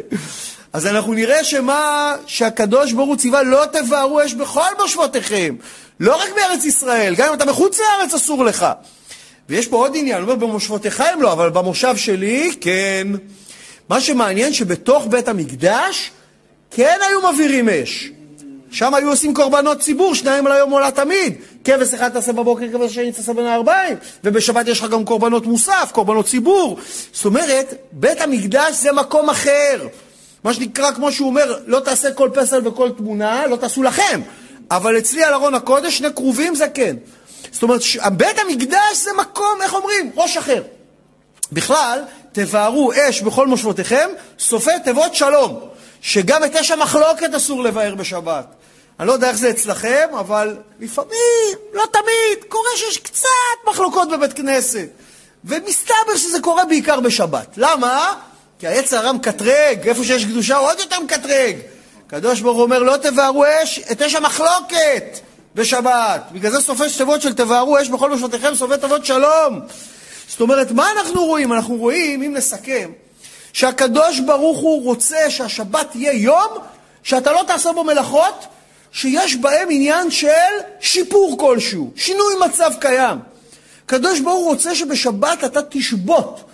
מה הכוונה? לא רק תנוח פיזית, שזה עוד עניין, שיהיה לך גם איזושהי הנחה של המציאות. ופה אנחנו שואלים למעשה, למה הקדוש ברוך הוא רוצה את זה? שמו שכתוב בשמות כ', כי ששת ימים עשה השם את השמיים ואת הארץ, וינח ביום השביעי, על כן ברך השם את יום השבת ויקדשהו. מה, הקדוש ברוך הוא היה צריך לנוח? הקדוש ברוך הוא התאמץ שהוא ברא את העולם? איך הוא ברא את העולם? עשרה מאמרות אומרים לנו בפרקי אבות, במשנה באבות, נכון? ויאמר אלוקים איור, ויאמר עיר רקיע, ייקבעו המים, תדשי הארץ, אמר עשרה דברים, נהיה עולם. הקדוש ברוך הוא התאמץ? לא התאמץ. אז מה זה וינח ביום השביעי? נראה משתמע שהוא היה צריך מנוחה. וינח זה לא בא מהמילה מנוחה, זה בא מהמילה הנחה. וינח, שמה? שהניח את המציאות כמו שהיא והפסיק ליצור, הפסיק לשפר אותה. מה עושה מלך? מלך כל היום חושב איך לשפר את הממלכה. כל היום הוא נותן פקודות. המלך לא עובד קשה, יש לו עבדים, הם עובדים קשה. המלך הוא כל היום נותן פקודות. הקדוש ברוך הוא אומר, כמו שאני בשבת הנחתי את המציאות ולא שיפרתי אותה ולא הוספתי בה, גם אתה בשבת שלך תניח את המציאות. מה כתוב בישעיהו פרק מ'? שאו מרום עיניכם וראו מי ברא אלה. מה, אם אתה לא מבין מי ברא את העולם, תסתכל, שמיים, ירח, כוכבים, שמש, מה נהיה לבד?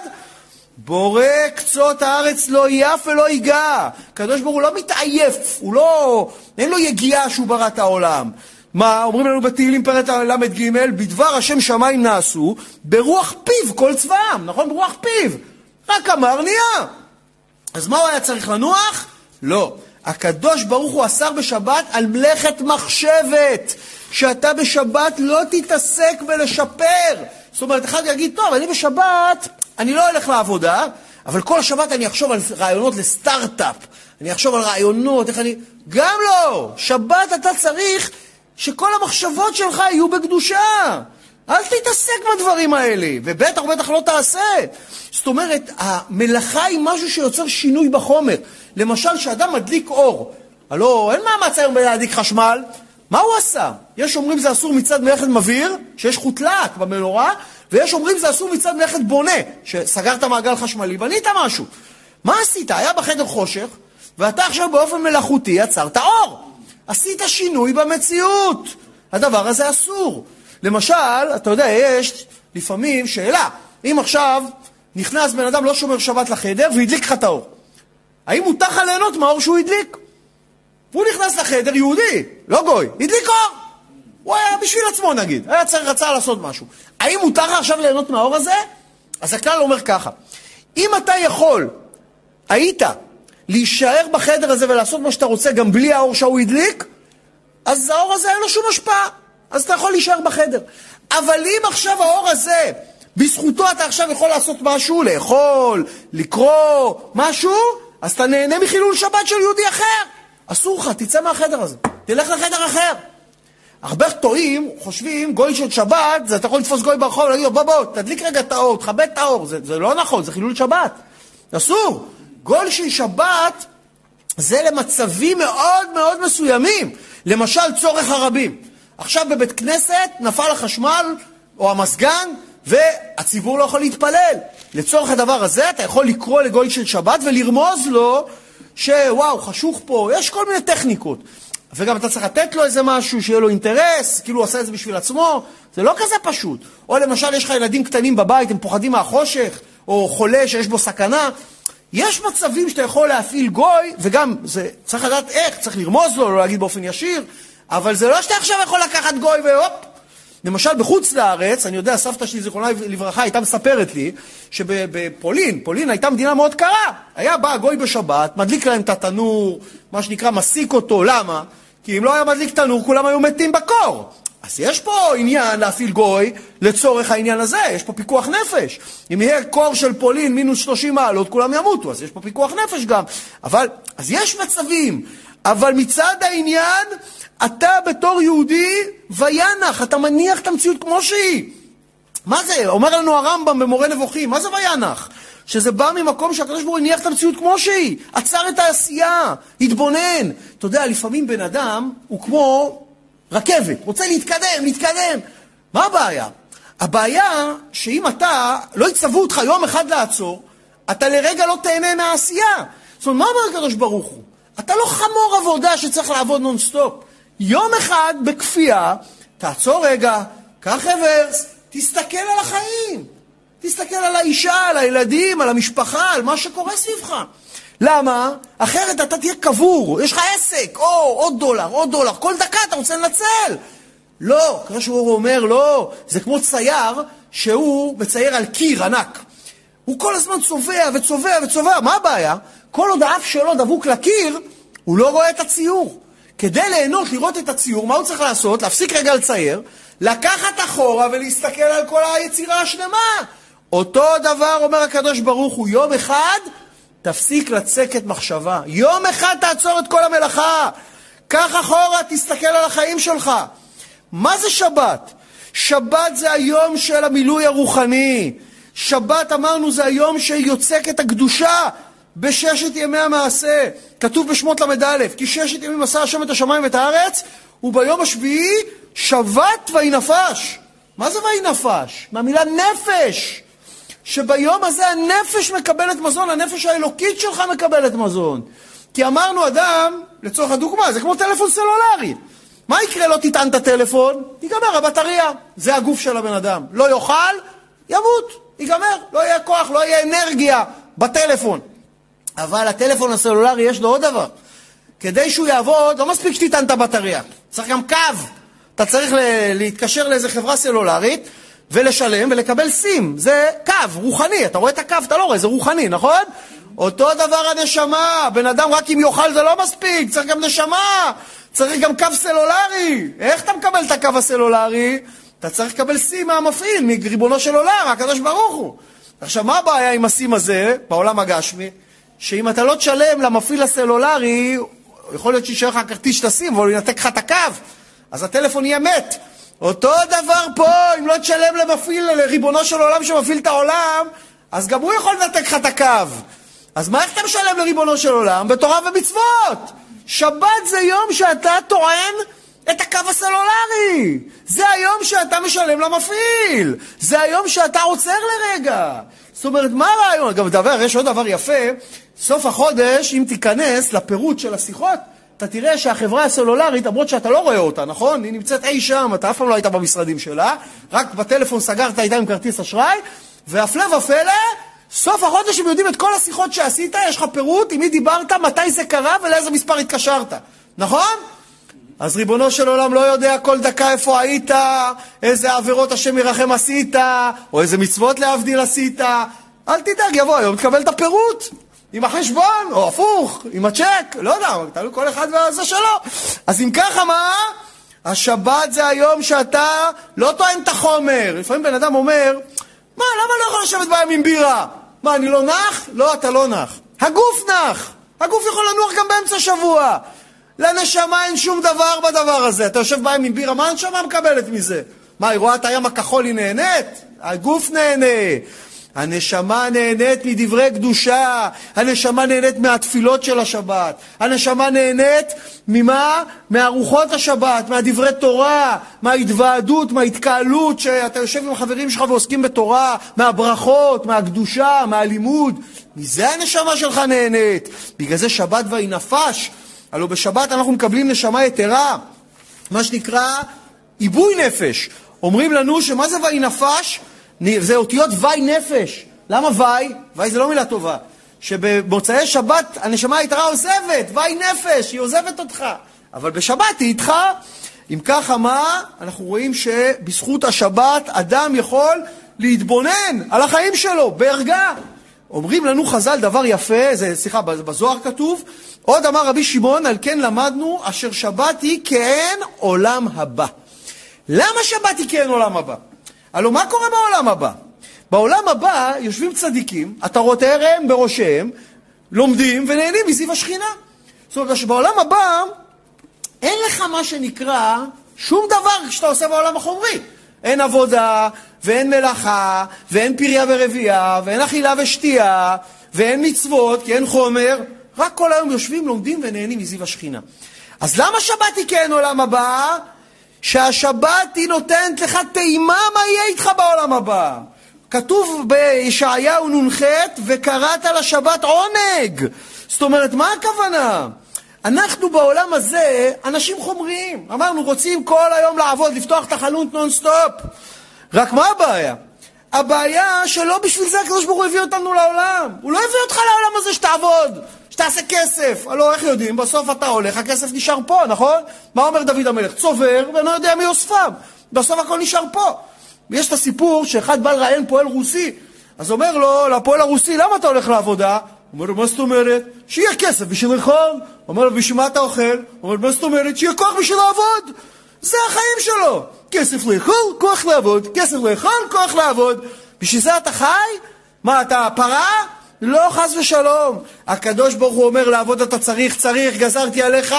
איך אומרים בחטא האדם הראשון? קוץ ודרדר תצמיח לך האדמה, אתה חייב לעבוד. אבל לא בשביל זה אתה פה.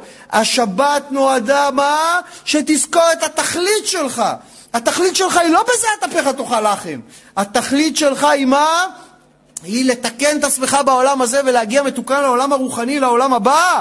זאת אומרת שמה? שאדם בשבת הוא כמעין עולם הבא. בעולם הבא אתה לא עובד, לא אוכל, לא כלום. פה מה אתה עושה שבת? כלום. האורות נדלקים ונחבים מעצמם, המיטות שלך מוכנות, האוכל כבר מבושל, לא צריך להכין אותו, חלות כבר הוא עשויות, לא צריך לעבוד עליהן. הכל מה שנקרא כי אין עולם הבא. מה אומרים לנו בברכות י"ז-א'? העולם הבא אין בו לא אכילה ולא שתייה ולא פריה ולא רבייה ולא משא ומתן ולא קינה ולא שנאה ולא תחרות, אלא צדיקים יושבים, עטרותיהם בראשיהם ונהנים מסביב השכינה. זאת אומרת, מה? זה עונג, שתרגיש טעימה מהשבת כבר בעולם הזה ותדע מה התכלית שלך, שלא תשכח למבט על העולם. בגלל זה אומר לנו, וחיבתו מעשות דרכיך, ממצוא חפציך ודבר דבר, אז תתענג על השם. זאת אומרת, אם אתה רוצה להתענג על השבת, מהרגע שהשבת נכנסת, אתה צריך לשנות את הפאזה למוד של שבת. מה עושה בן אדם, השם ירחם, שלא שומר שבת? יש לו ילדים קטנים, כל שבת הוא מה שנקרא ועדת הוואי ובידור, נכון? מה עושים השבת? נוסעים לספארי, קופץ כמו קוף. נוסע לים, יושב בארגז חול, כמו זה. נוסע, אני יודע, לאיזה נחל, זבובים ויתושים על המנגל. מה הוא עושה? הוא אין לו מנוחה, אין לו לא מנוחת הנפש ולא מנוחת הגוף. למה? כי כל שבת הוא מתזז לשעשע את הילדים. בואו, בואו נלך עם החברים האלה. החברים האלה נפגשו, אני לא איתם. אוי, לא בסדר. מה הוא עושה, מסכן? מה עושה בן אדם שומר שבת ברגע שנכנסת שבת? קודם כל, יום שישי עובדים בקדחתנות, נכנסת לשבת, הבית נקי, הבית מסודר, האישה לבושה כולה יפה, מדליקה נרות שבת, אור השבת נכנס, כל הבית קדושה. רק מי שעושה את זה מבין. אחר כך הולך לבית כנסת, לבוש בבגדים הכי יפים שלו, כבר מרגיש כמו חתן והשבת היא קלה. מגיע, פוגש שם את כל החברים שלו, לא צריך לחפש אותם, הם שם מחכים לו. מתפלל תפילת שבת, שר שירי שבת עם החבר'ה בבית כנסת, כולם מברכים אחד את השני. יש אצלנו גם יש מנהג יפה, בא איזה יהודי יקר, מחלק לכולם מה שנקרא צמחים, פסמים, שיהיה להם להריח. בא הביתה, ארוחת שבת, שולחן שבת מסודר, הילדים יפים, עומדים כולם, שר מה שנקרא שלום עליכם מלאכי השרת, שר לאשתו אשת חיל מי ימצא, אשתו מחייכת, שמחה, הבעל של השער. איזה בן אדם לא שומר שבת שר לאשתו שיר כל שבוע? אין דבר כזה. אחר כך מה קורה? גומר ארוחת שבת, ספר דברי תורה על שולחן שבת, כולם מקשיבים, מספרים קצת איך זה קשור לחיים שלהם, יש דיון קצת, נורא נחמד. נגמר זה, לומד קצת, הולך לישון. למחרת קם בבוקר, עוד פעם הולך לבית כנסת. אה, עוד פעם כל החבר'ה פה, לא צריך לחפש אותם, כולם מגיעים לאותו מקום. עוד פעם תפילת שבת, ויש אה, שחרית ומוסע וקריאה בתורה ביניהם, ואחר כך מה? התוועדות בבית כנסת, יושבים, מקדשים, תואמים משהו, דברי תורה, הרב הזה אומר משהו, ההוא אומר משהו, איזה כיף, כל שבת מסיבה בבית כנסת. נגמר זה, מדדה הביתה, מגיע, קידוש, החמין, חביבי עושה חמין, גומר את החמין, חייב מיטה. הולך לחדר המיטות, איך אומר הרב לסרי, רואה את הכרית, אומר כשם שאני מרקד כנגדך, כך לא יוכלו כל אויביי לגוע בי לרעה, בום, נופל על הכרית איזה שעה, מה שנקרא שבת, זה שינה בשבת תענוג, קם אחרי איזה שעה, נמר, לומד קצת עד סעודה שלישית, אחר כך הוא הולך לבית כנסת, לומד שמה עם החבר'ה, מגיע סעודה שלישית, אחרי זה אה, יש לפני זה מנחה, אחרי זה ערבית, הופ, לא הספיק לעשות כלום, נגמר השבת, כל השבת הייתה מלאה תוכן. מה הבעיה? שהרבה פעמים בן אדם רוצה להתחזק, והוא רוצה לשמור שבת. רק מה? הוא מוציא את התוכן החילוני ולא מכניס את התוכן התורני, את התוכן האמיתי. אז הוא נשבר, הוא לא יכול לשמור שבת. אז בן אדם שרוצה ליהנות מהשבת חייב קהילה, חייב אנשים כמוהו סביבו, אחרת אין לו שום סיכוי ליהנות מהשבת, יהיה לו קשה מאוד. אז הקדוש ברוך הוא אומר, ויקל משה את כל הדת בני ישראל, ומיד מצווה אותם על השבת, למה? אתה רוצה להצליח לשמור שבת? ויקל. לך תהיה עם קהילה. זה הסוד האמיתי של השבת. להתקהל ביחד בשבת. השבת, מה שנקרא, שומרת על עם ישראל. ואומר לנו, אומרים לנו חז"ל, לקראת שבת לכו ונלכה, כי היא מקור הברכה. זה מהשיר של רבי שלמה הלוי אלקבץ, אנחנו שרים את זה כל שבת. זאת אומרת, השבת זה מתנה לעם ישראל. שהשבת היא המתנה הכי גדולה שהקדוש ברוך הוא נתן לעם ישראל, חמדה לי בבית גנזי, שבת שמה. אוצר שהקדוש ברוך הוא נתן לעם ישראל. ועל זה אומרים אה, חז"ל, אלמלא משמרין ישראל שתי שבתות מיד נגאלין. זאת אומרת, אם עם ישראל כולו ישמור שתי שבתות רצוף, באה הגאולה, מגיע משיח. איזה דבר מדהים זה. כתוב לנו מה? כי אות היא ביני וביניכם. אות, השבת היא אות. מה זה אות? סימן. מה השבת אות? זה אות בין עם ישראל לקדוש ברוך הוא. למה? בואו נבין עכשיו את החשיבות. תדעו לכם, יהודי יכול לעשות הרבה דברים. יכול ללכת עם כיפה, לשים ציצית, לתת צדקה, הרבה דברים. אבל עד שהוא לא באמת שומר שבת, אתה לא יכול לקרוא לו יהודי דתי. למה? כי השבת זה האות שאתה עם הקדוש ברוך הוא. השבת זה הסימן. זה כמו אחד שיש לו חנות, והוא יצא לרגע, והוא שם שלט. אם אתה בא לחנות ורואה את הדלת סגורה, אם אין שלט, אז אתה אומר, או שהוא פשט רגל, סגר את החנות, או שהוא יצא רגע. אבל אם יש שלט על החנות תכף אשוב, סימן, זה עוד, זה סימן שהחנות עובדת. זה היהודי ששומר שבת. השבת היא אות עליו, אני עם השם. אז שישה ימים אתה עוסק בחומר, בכל העניינים. מה שנקרא, פחות אתה עם השם. אבל שבת זה האות, כי בשבת לא ניטרו שבתות וימים טובים, אלא כדי שעם ישראל יעסקו בהם בתורה. שבת זה לא היום שאתה מבזבז אותו על שטויות. שבת זה היום הכי יקר, אומרים ששעת לימוד בשבת זה כמו אלף שעות של יום חול. כמה, רק הייתם מבינים מה השכר של לימוד בשבת, לא הייתם עושים כלום חוץ מללמוד בשבת. עכשיו, מה הוא אומר לנו? הוא אומר לנו, ששת ימים תעשה מלאכה, וביום השביעי יהיה לכם קודש, שבת, שבתון להשם, כל עושה בו מלאכה, יומת. עכשיו, אנחנו רוצים להבין מה זה יומת. מה, בן אדם אה, מדליק סיגריה, הוא ימות? איך? מה, התורה אמרה יומת. זו מילה מאוד קשה. הרבה אנשים לא אוהבים לשמוע את זה שיש עונש מוות למחלל שבת. ובואו נדבר רגע, כי נבין, כי זה כתוב בעוד כמה מקומות, למשל, מחללי אמות יומת, כי כל העושה במלאכה ונחתה הנפש ההיא מקרב המאה. זאת אומרת, מהו מונח הזה? מה זה היומת הזה? או מות יומת. זה שתי מיתות. זה קודם כל מצד מי שמחלל שבת בפרהסיה עם עדים והתראה, סנהדרין, לא כל אחד שרואה הורג אותו, סנהדרין רשאים להרוג אותו. זה כמעט ולא היה קורה, כמעט ולא, כי צריך הרבה מאוד תנאים כדי שבן אדם יחלל שבת ויוציאו אותו להורג. למשל, העדים צריכים להתריע בו לפני, ואף על פי שמתריעים בו לפני, הוא צריך מולם לחלל שבת על הדבר שהתריעו אותו לפני, שאם הוא יעשה את זה הוא יתחייב מיתה, ואחר כך צריך לתחקר את העדים ולראות שזה היה הכל בקיצור. אומרים שסנהדרין שהייתה הורגת אדם, אחת ל-70 שנה הייתה סנהדרין קטלנית. אז לא היו כל כך מהר הורגים על חילול שבת. אבל מומץ זה עוד, איך אומרים, זה העונש הקל. העונש היותר קשה זה המות יומץ, זה הכרת. זאת אומרת, ונכרתה הנפש ההיא מהמאה, זאת אומרת שמה?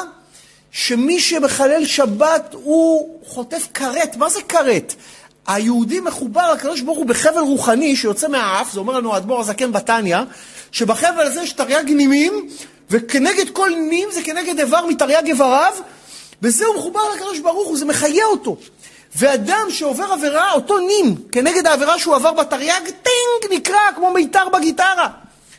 ומה קורה אם עושה תשובה? נקשר חזרה הנים הזה.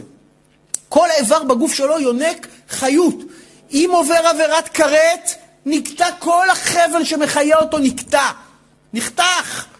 אז אתה שואל, אוקיי, אני רואה אנשים חללי שבת, איך הם חיים? יש כאלה אוכלים חמץ בפסח, גם חייב כרת, איך הם חיים? אה, מי אמר לך שהם חיים? גם פרה אתה רואה אותה נושמת, זה אומר שהיא חיה? חי זה לא, בתורה חיים זה לא מה שאתה רואה פרה חיה, זה, הם חיים כמו הפרה. גם חיה חיה. חי זה מה? זה קשר עם הקדוש ברוך הוא, זה חיים לעולם הבא. איך הוא חי? הוא חי בזכות אור מקיף שמחיה אותו. למה הקדוש ברוך הוא לא חי? מחזיקים אותו בחיים, זה הנשמה מלאכותית. להבדיל, כמו שאתה רואה בן אדם מחובר למכונת הנשמה מלאכותית, תנתק הוא ימות, נכון? אותו דבר הקדוש ברוך הוא מחזיק אותו עם אור מקיף, זה לא אור פנימי. למה? אולי יעשה תשובה. כי הקדוש ברוך הוא רחום וחנון.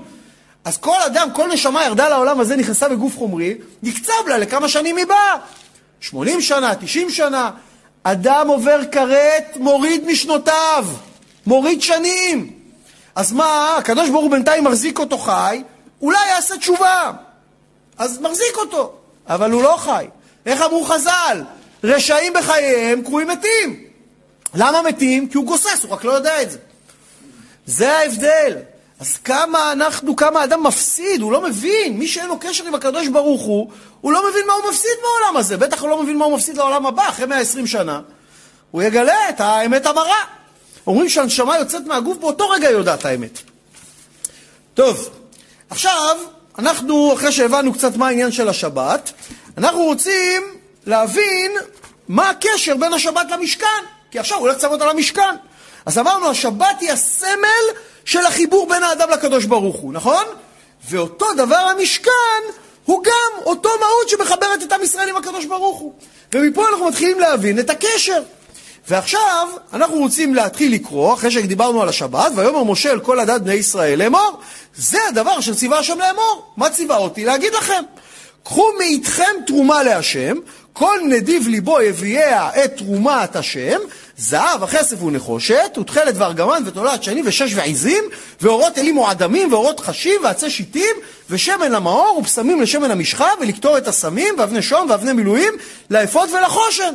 זאת אומרת, הוא עכשיו נותן להם את כל הרשימת מכולת, של השלוש עשרה דברים, למעשה זה חמש עשרה דברים, אבל שלוש עשרה הם הביאו, שניים לא הם הביאו, שמה צריך להביא למשכן.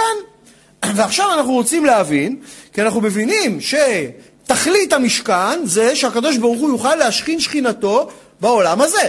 נכון? כמו שנאמר בתנחומה, שנתבע לו הקדוש ברוך הוא שתהיה לו פה דירה בתחתונים. זאת אומרת, הקדוש ברוך הוא, אבל מלוא כל הארץ כבודו, מה הוא צריך משכן? מלוא כל הארץ כבודו זה בדרגה אחת. אבל כדי שהוא יוכל לשכון פה, זה רק שעם ישראל יעשו פה את העבודה. זה באמת ההתאבות של השם של להשכין פה את שכינתו בתחתונים. אמרנו למה זה דומה? לפרה שמאוד מאוד משתוקקת לתת את העגל מהחלב שיש לה, ויש לה המון חלב. אבל אם העגל לא יבוא מעצמו וינק, היא לא יכולה לתת לעגל את החלב. איך היא תיתן לו את החלב? בכוס? לא. העגל צריך לעשות כלי מעצמו ולבוא לינוק ממנה את החלב. אז אף על פי שהפרה מאוד רוצה להניק, העגל מצד עצמו רוצה, צריך לבוא ולינוק.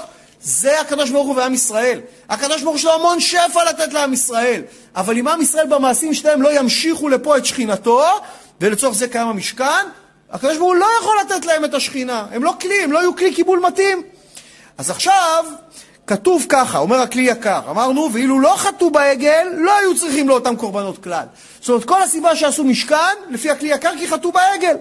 וזה עכשיו הכלי שבדרגה שלהם, נכון לעכשיו, זה מה שימשיך את השכינה. עכשיו, הפרשה חוזרת עוד פעם ועוד פעם על מה שכבר שמענו פרשות קודמות, מה להביא למשכן. למה היא חוזרת? מה, לא הבנו איזה פעם שעברה? אז קודם כל, התורה זה לא ספר הוראות בניין, אוקיי? התורה זה ספר שהקדוש ברוך הוא בו אומר מה שחביב עליו ומה שהוא רוצה שנלמד. אז הדבר הזה של המשכן מאוד חביב על הקדוש ברוך הוא. ויש בו דבר מוזר, למה? כי המשכן הוא היה זמני. כל ההוראות האלה זה לא לבנות את בית המקדש של שלמה המלך או של הורדוס שם בירושלים. זה לבנות משכן שאחר כך גמרו את המסע במדבר, כבר בתקופה של משכן שילה הוא כבר היה בנוי אחרת, כבר היה הקירות מאבן ולא מעצים. אז מה העניין פה? אז תראה כמה גדול הדבר הזה, שאם דבר כל כך זמני התורה כל כך שמה עליו דגש, אז מה המצוות שהם קבועים והם, איך אומרים, חייו של האדם, והאדם צריך עוד פעם ועוד פעם לעסוק בהם? כמה, עד כמה זה חשוב אם דבר זמני ככה הקדוש ברוך הוא נותן לו כזה חשיבות. דבר אחר מה? שבני ישראל נתנו את הכל מעצמם ומזמנם לעשות את המשכן הזה. והקדוש ברוך הוא רוצה ללמד אותנו עיקרון שאדם קשור איפה שהוא שם את האנרגיה שלו. איפה שאתה תשקיע את הזמן ואת הכסף, שם אתה תהיה קשור. והקדוש ברוך רוצה שהם יהיו קשורים אליו לטובתם. בגלל זה עוד פעם ועוד פעם מצווה אותם על הדבר הזה שנקרא משכן. עכשיו, למה הוא אומר קחו מאיתכם תרומה? או במקום אחר ויקחו לי תרומה. מה זה קחו? תנו מאיתכם תרומה. מה, למה קחו? אז אמרנו גם שם, למה קחו ולא תנו? כי יותר מאשר עושה הבעל הבית עם העני, עושה אני עם בעל הבית. זאת אומרת שאדם שנותן, הוא למעשה לוקח. מה, הוא נותן פה בעולם החומר צדקה, אבל לוקח לעצמו מצווה גדולה. איך אומרים? זורע הצדקות, מצמיח ישועות. אתה שם גרעין אחד באדמה, גודל עץ תפוזים עם המון גרעינים. ככה זה מצוות הנתינה והצדקה. שאתה נותן קצת, צומח לך המון שפע. שהעשיר מחיה את העני בעולם הזה, נותן לו אוכל. אבל העני, בזה שהוא, מה שנקרא, מאפשר לעשיר לתת, כי בלי עני אין לו למי לתת, בזה הוא נותן לעשיר מצווה יותר גדולה לעולם הבא. אז העני עושה לעשיר טובה יותר גדולה. בכלל אמרנו, דופק לך מישהו עני בחלון, אל תעשה חשבון, הוא יכול לעבוד, הוא לא יכול לעבוד. אם נראה לך בן אדם שבאמת צריך אוכל, זה, משהו, אתה רואה בן אדם מסכן או סתם איזה פרחח, תיתן לו, תן לו, מצווה. עכשיו, אז אנחנו רואים שמה? שהקדוש ברוך הוא אומר ככה, אמר הקדוש ברוך הוא, אין אתם מביאים משלכם, אלא מביזת הים שנתתי לכם, אומר התנחומה. זאת אומרת, אדם יש לו, אמרנו, אשליה, שהוא מביא משלו. אתה מביא משלך? הכסף זה אתה הבאת? יש כאלה בטוחים שכן, הוא הביא את המכה. הם לא יודעים שהקדוש ברוך הוא בדקה יכול גם להביא לו איזה מכה. זאת אומרת, מה? הכל השם נותן לך. למה נותן לך? לבדוק אותך. כדי שאתה, איך אומרים, תן לו משלו, שאתה ושלך שלו. לבדוק אותך. אז מה? כתוב תרומה להשם. למה? כי הכל של השם.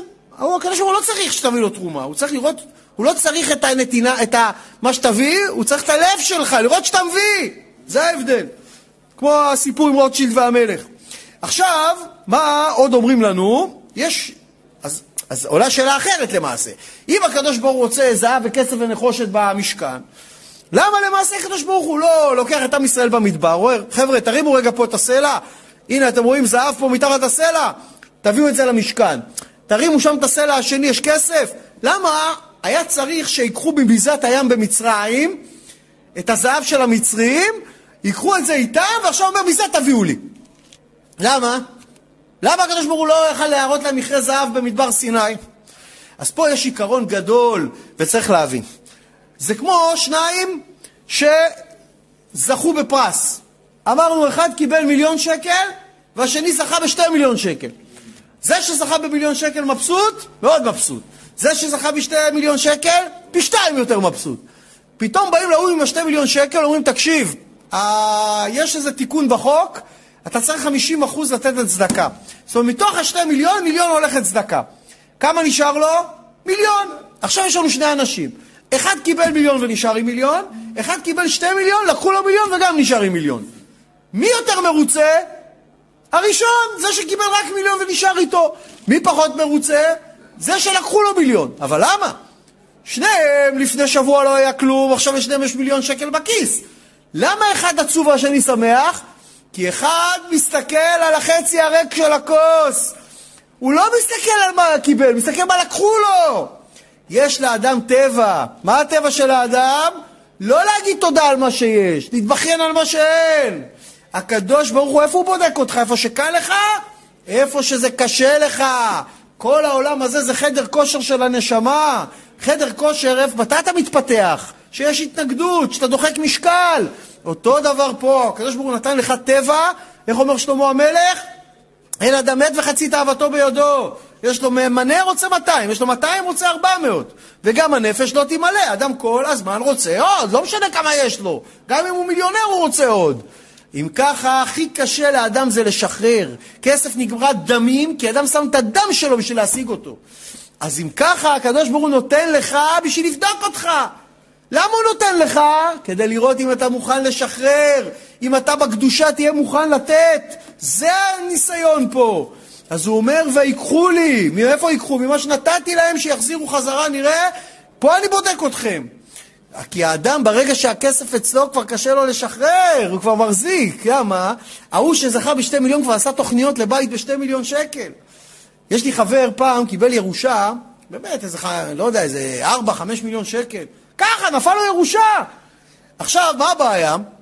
היה לו באותו זמן חבר מאוד עשיר, שבנה בית בעשרה מיליון שקל. אז אמר לו, היי, קיבלת ירושה, בוא תבנה לידי.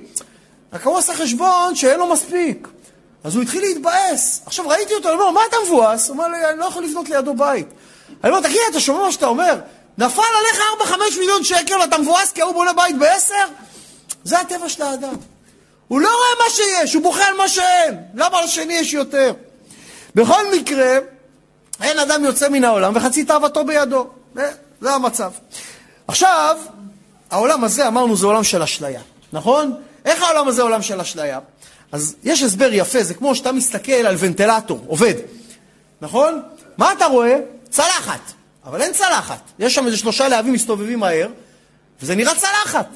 אבל אין צלחת. אם תיגע, אתה תרגיש שזה מסתובב, נכון? אבל אם לא תיגע, נראה צלחת. אשליה, נכון? כל העולם הזה זה צלחות מסתובבות. איך אני יודע? הלוא מה זה אטום? אטום זה אלקטרונים שמסתובבים מהר מסביב לגרעין.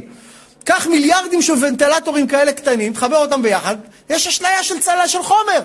זה החומר, זה הכל אשליה. אם לשנייה אחת הקדוש ברוך הוא יעצור את כל הוונטלטורים, את כל האטומים, את כל הסיבובים האלה, העולם חוזר להיות עין ואפס ממש. זאת אומרת, כל העולם הזה זה אשליה, זה ונטלטורים של אלקטרונים שמסתובבים סביב גרעינים של אטומים. תעצור לרגע, אם היה מפץ גדול, נהיה כינוס גדול, הכל נגמר. בגלל זה אפשר להבין שבלפני המפץ הגדול, כל הכוחות האלה לא עבדו. בגלל זה פתאום המדע אומר שהעולם נוצר יש מאין. איך? פתאום נוצרו כל הכוחות האלה, פתאום נוצרו כל העולם, נהיה ונטלטורים קטנים שמרכיבים את החומר. הבנת מה זה חומר? אשליה. מה זה כסף? אשליה. הכל זה אשליה שנוצרה רק מסיבה אחת, לבדוק אותך. אז מה כתוב לנו בפרשה? כל נדיב ליבו יביע. מה זה לב? בלב נמצא הרוח של הבן אדם. אמרנו נפש בכבד, שם כל התאוות. נשמה שנתת בי טהורה היא, זה במוח. היא אין לה תאוות, היא טהורה. הלב מתהווה. ללב יש את החלל הימני, שזה כל ההשפעה והנתינה, והחלל השמאלי, שזה שם כל הרצון לקבל, הגבורות. ואדם מחליט, אם הלב שלו הולך עם הנפש, הוא אדם חומרי. אם הלב שלו הולך עם הנשמה, הוא אדם רוחני. אתה מחליט, עין רואה ולב חומד. אז מה זה כל נדיב ליבו? שהנדיבות באה מהלב. תראה, אנחנו אומרים דברים לפעמים בעברית, אה, ולא שמים לב. אדם טוב, מה אומרים שיש לו? לב טוב. אדם רע, רע לב. מה לב? אם לב זה סתם משאבה, למה אתה אומר שיש לו לב רע? מה, המשאבה שלו רעה? למה אתה אומר שיש לו לב טוב? מה, המשאבה שלו טובה? כן. למשאבה הזאת יש מהות רוחנית שהיא משפיעה על קבלת ההחלטות של האדם. אז מה ההבדל בין המוח ללב? המוח יש לו ידע. המוח יודע מה מותר ואסור. הלב יכול לעשות הפוך מהמוח, נכון? המוח למשל יודע אסור לגנוב, אבל הלב מתהווה אז הוא גונב. מה, יש גנב אחד שלא יודע שאסור לגנוב? אז למה הוא מתחבא? למה הוא בא בלילה? כי הוא יודע שאסור לגנוב, המוח יודע, אבל הלב לא. זה מה שנקרא, המרחק הכי גדול בעולם זה מפה לפה, מהמוח ללב. למה?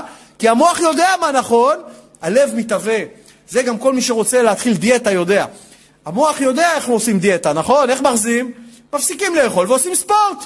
אז למה לא כל השמנים רזים? כי הלב רואה עוגת גבינה על השולחן, והוא יודע שזה לא טוב, אבל מה לעשות, הוא מתעווה. אז מה כתוב פה? כל נדיב ליבו יביאה. למה נדיב ליבו ולא נדיב מוחו? כי המוח יודע שצריך לתת, אבל הלב לא תמיד מסכים לתת.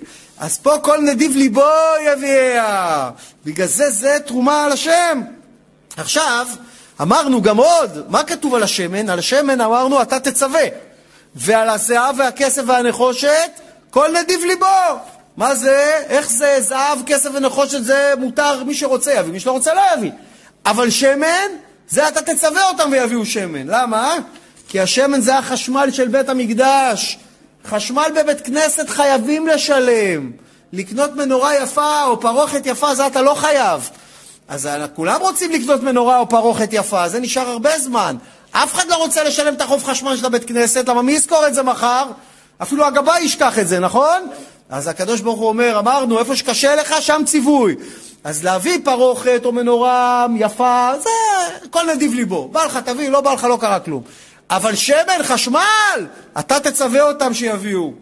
עכשיו, מה הם צריכים להביא? זהב וכסף ונחושת. אמרנו, יש פה רמז לכל הנתינות של האדם. מה זה זהב? זה הנותן בריא. זה אחד, יש לו לב טוב, לא מחכה שיהיה בעיות. הוא בריא ונותן. זהב, נתינת זהב. ומה זה כסף? זה כשיש סכנה פותח. או כשיש סכנת פחד, או כאשר סובל פותח, או כאשר סובל פודה, הכל אותו דבר. זה אחד היה לו טוב, לא נתן כלום, היה אגוז. פתאום, איך אומרים? קלטה אליו הרעה. הדוקטור, הרופא מתקשר, אומר, תקשיב, ב-MRI יש משהו לא נראה טוב, צריך עוד בדיקה. פתאום מתקשרים אליו מהרשויות, תבוא פה לחקירה, פתאום, פתאום משהו, אה, פתאום הוא רץ מהר, מביא לגבאי בבית כנסת, אומר, כך, כך, שיהיה לי זכותי, מחר יש לי משפט, יש חקירה, איזה, השם ירחם, כאשר סובל, פותח. זה נתינת כסף. גם טוב, אבל פחות טוב. מה זה נחושת? נתינת חולה שאומר תפנו. זה אחד לא נתן שהיה טוב, לא נתן שהיה מה שנקרא סימן רע בבדיקות, עכשיו הוא כבר שוכב בבית חולים בפיג'מה, לא יכול אפילו לגשת הביתה להביא כסף, אומר למשפחה, לכו לכספת שלי, תעשו את הקוד, שם זה 44444, תפתחו את הכספת, תוציאו את הכסף, תיתנו צדקה כדי שאני אצא מפה. זה נתינת חולה שאומר, תנו, גם טוב, אבל עדיף לא להגיע לנתינת נחושת. בכלל, אמרנו שהצדקה, בן אדם נותן, אומר לנו הרמב"ם, לעולם אין אדם מעני מן הצדקה ואין דבר רע ולא היזק בא לו בשביל הצדקה. זאת אומרת, הצדקה זה בורא לאדם בעולם הזה שפע, כמדליק נר מנר, נכון? כמו שאתה מדליק נר עם נר שני וזה מרבה את האש, ככה מי שנותן צדקה, דיברנו על זה שיעורים קודמים, מרבה לך את השפע בעולם הזה. אז צדקה זה נתינה, תרומה, דבר טוב. עכשיו, כתוב התרומה אשר תיקחו מאיתם. ומה אומר לנו? זה גם מדבר על העמל בתורה. התרומה אשר תיקחו מאיתם זה העמל בתורה. איך? שגם זה רמוז באותיות של זהב, כסף ונחושת. שזה כל הימים בשנה שאנחנו קוראים בתורה בבית כנסת. בואו נראה זהב, זין, אה, זה שבת, שבע בגימטריה. וה' של זהב, יום חמישי שקוראים בתורה. וב' של זהב, יום שני, שגם קוראים בתורה. למה דווקא ככה? כי כתוב, לפני שהם הגיעו למראה, ויחו שלושה ימים במדבר, ולא היה מים לעדה לשתות, שתורה נמשלה למים. שלא יצא מצב שאתה שלושה ימים חי, בלי שקראת, שמעת קריאת התורה. אז כל שלושה ימים שלא יעברו. זה זהב. מה זה כסף? כף. כף זה כיפור, יום כיפור, קוראים בתורה, נכון? סמך, סוכות, קוראים בתורה. פ', שניים, פורים ופסח, גם קוראים בתורה. נון זה או נרות לחנוכה, או נשיאים שגם קוראים בחנוכה, זה נון. ח' זה חודש, כל ראש חודש קוראים בתורה. וראש השנה זה גם ראש חודש, אז גם קוראים בתורה. ש' שמחת תורה, שמיני עצרת ושבועות, שבשלושתם קוראים בתורה. בארץ שמחת תורה ושמיני עצרת זה ביחד, אבל בחוץ לארץ זה בנפרד. ות' זה תעניות. כל הימי צום, תשעה באב, שבע עשר בתמוז, צום גדליה, עשרה בטבת, ותענית אסתר הבאה עלינו לטובה, שאם יבוא משיח אולי לא נצטרך. בכל מקרה, כל הימים רמוזים פה בדבר הזה. עכשיו, מה הם עוד היו צריכים להביא?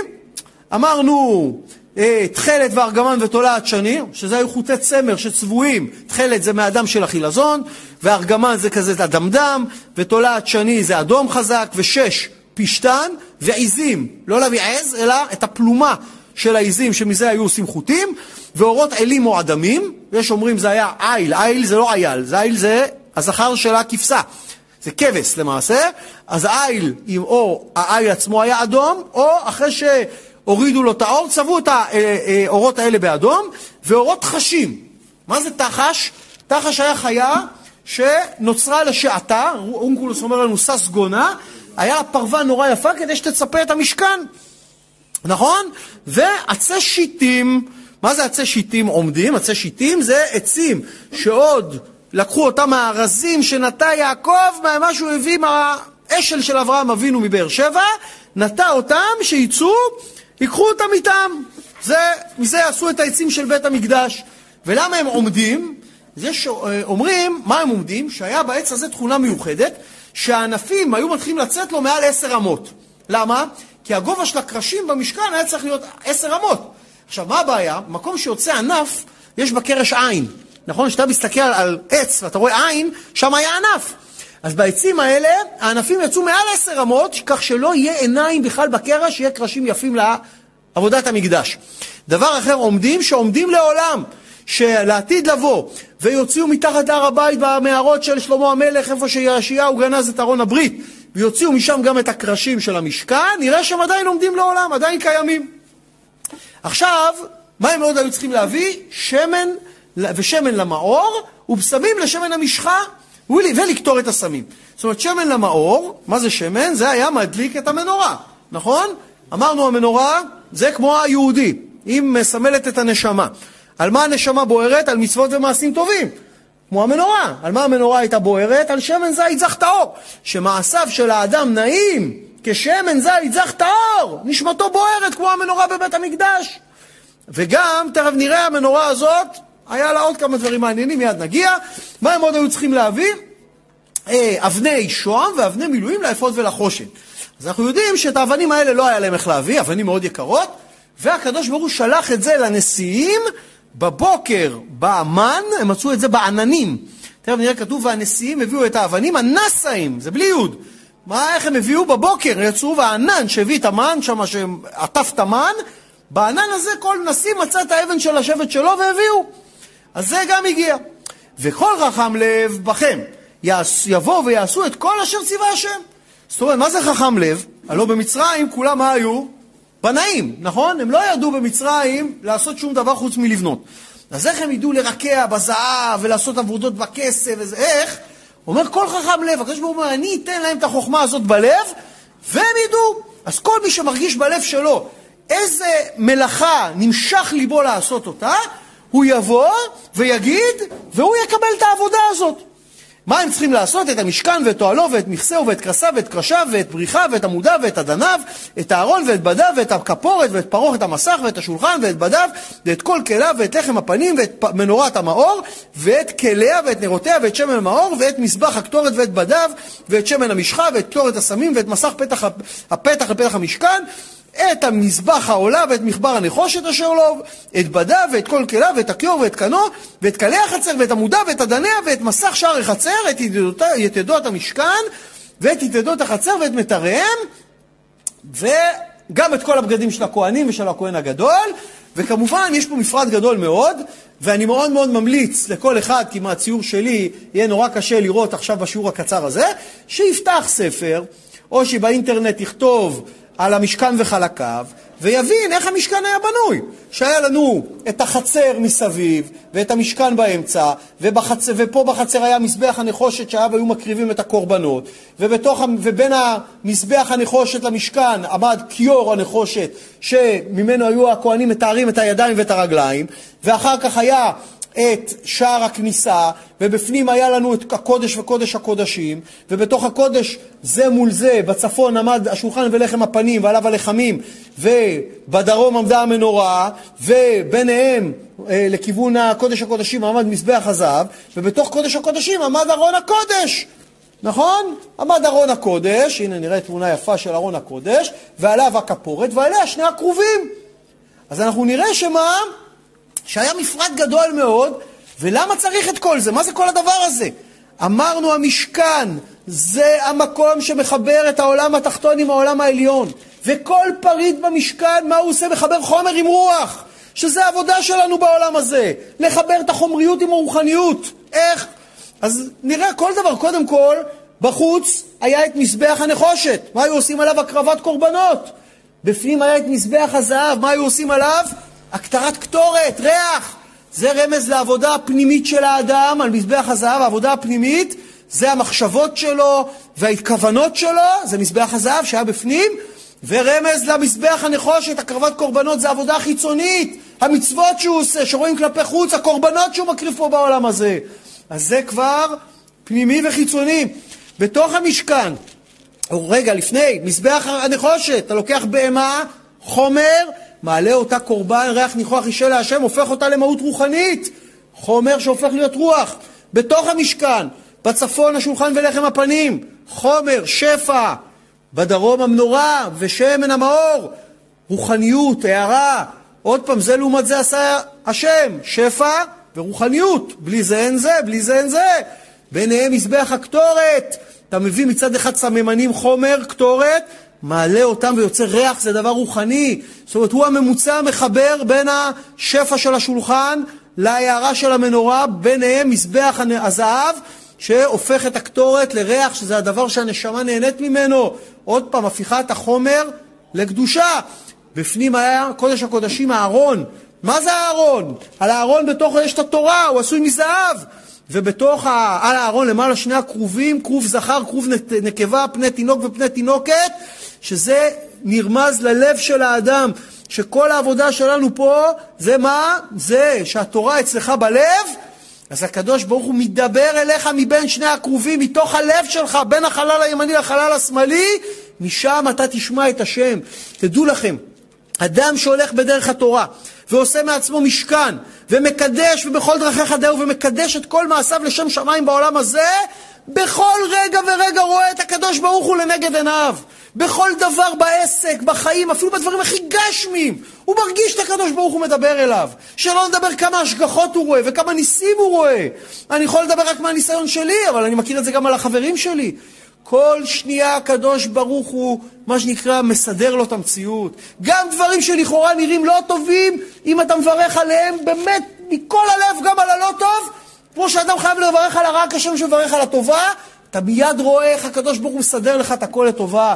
זאת אומרת, אדם בעולם הזה, התפקיד שלו זה להפוך חומריות לרוחניות, שזה כל המהות של המשכן, זה כל העניין של עשו לי מקדש ושכנתי בתוכם, ובגלל זה הקדוש ברוך הוא כל כך אוהב את המשכן, ורוצה שבני ישראל יביאו את כל החומרים האלה למשכן, כי כל העבודה זה להפוך את כל החומרים האלה לדבר רוחני שנמצא בלב המחנה, שבכל רגע יהודי יכול לשאת את עיניו ולדעת שגם אם קלקל, וגם אם נפל, וגם אם חטא, יכול לבוא להביא קורבן ולעשות תשובה מאומקא דליבה, והקדוש ברוך הוא ימחל לו ויסלח לו ויכפר לו ויוכל להתקרב אליו חזרה ולעשות את העבודה שלו בעולם הזה. אז כמובן, הפרשה ממשיכה ומתארת את כל העבודה וכל העשייה ואיך הם בנו ובאו כל החכמים ועשו, ואפילו היא מתארת עבודה מיוחדת שאנשים עשו. אנחנו יודעים שאנשים הביאו גם את המראות הצובות, שזה, מה היו המראות האלה? שאיתם הם במצרים עוררו את הבעלים, שהפרעה העביד אותם בחומר, עוררו אותם להעמיד צבאות בעם ישראל.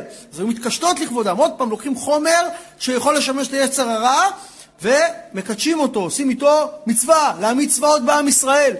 אז אומרים לנו איך, הפרשה מתארת בפירוט רב, איך כל הדברים שהם הביאו למשכן, וכמובן, היה גם את אהרון הכהן, ואהרון הכהן היה לו את כל האבנים, היה לו על החזה, על החושן. ובתוך החושן היה גם את האורים והתומים, הפתק המיוחד עם השם המפורש, שמה? שהמלך היה בעם ישראל רוצה לשאול שאלה, היה בא לכהן ובהתאם לתשובה היו נדלקות האותיות שהיו, היו את שמות השבטים על האבנים, היו נדלקות האותיות. ואנחנו רואים פה עוד פעם החיבור הכי קדוש בין אבנים שזה חומר, מה היה פה?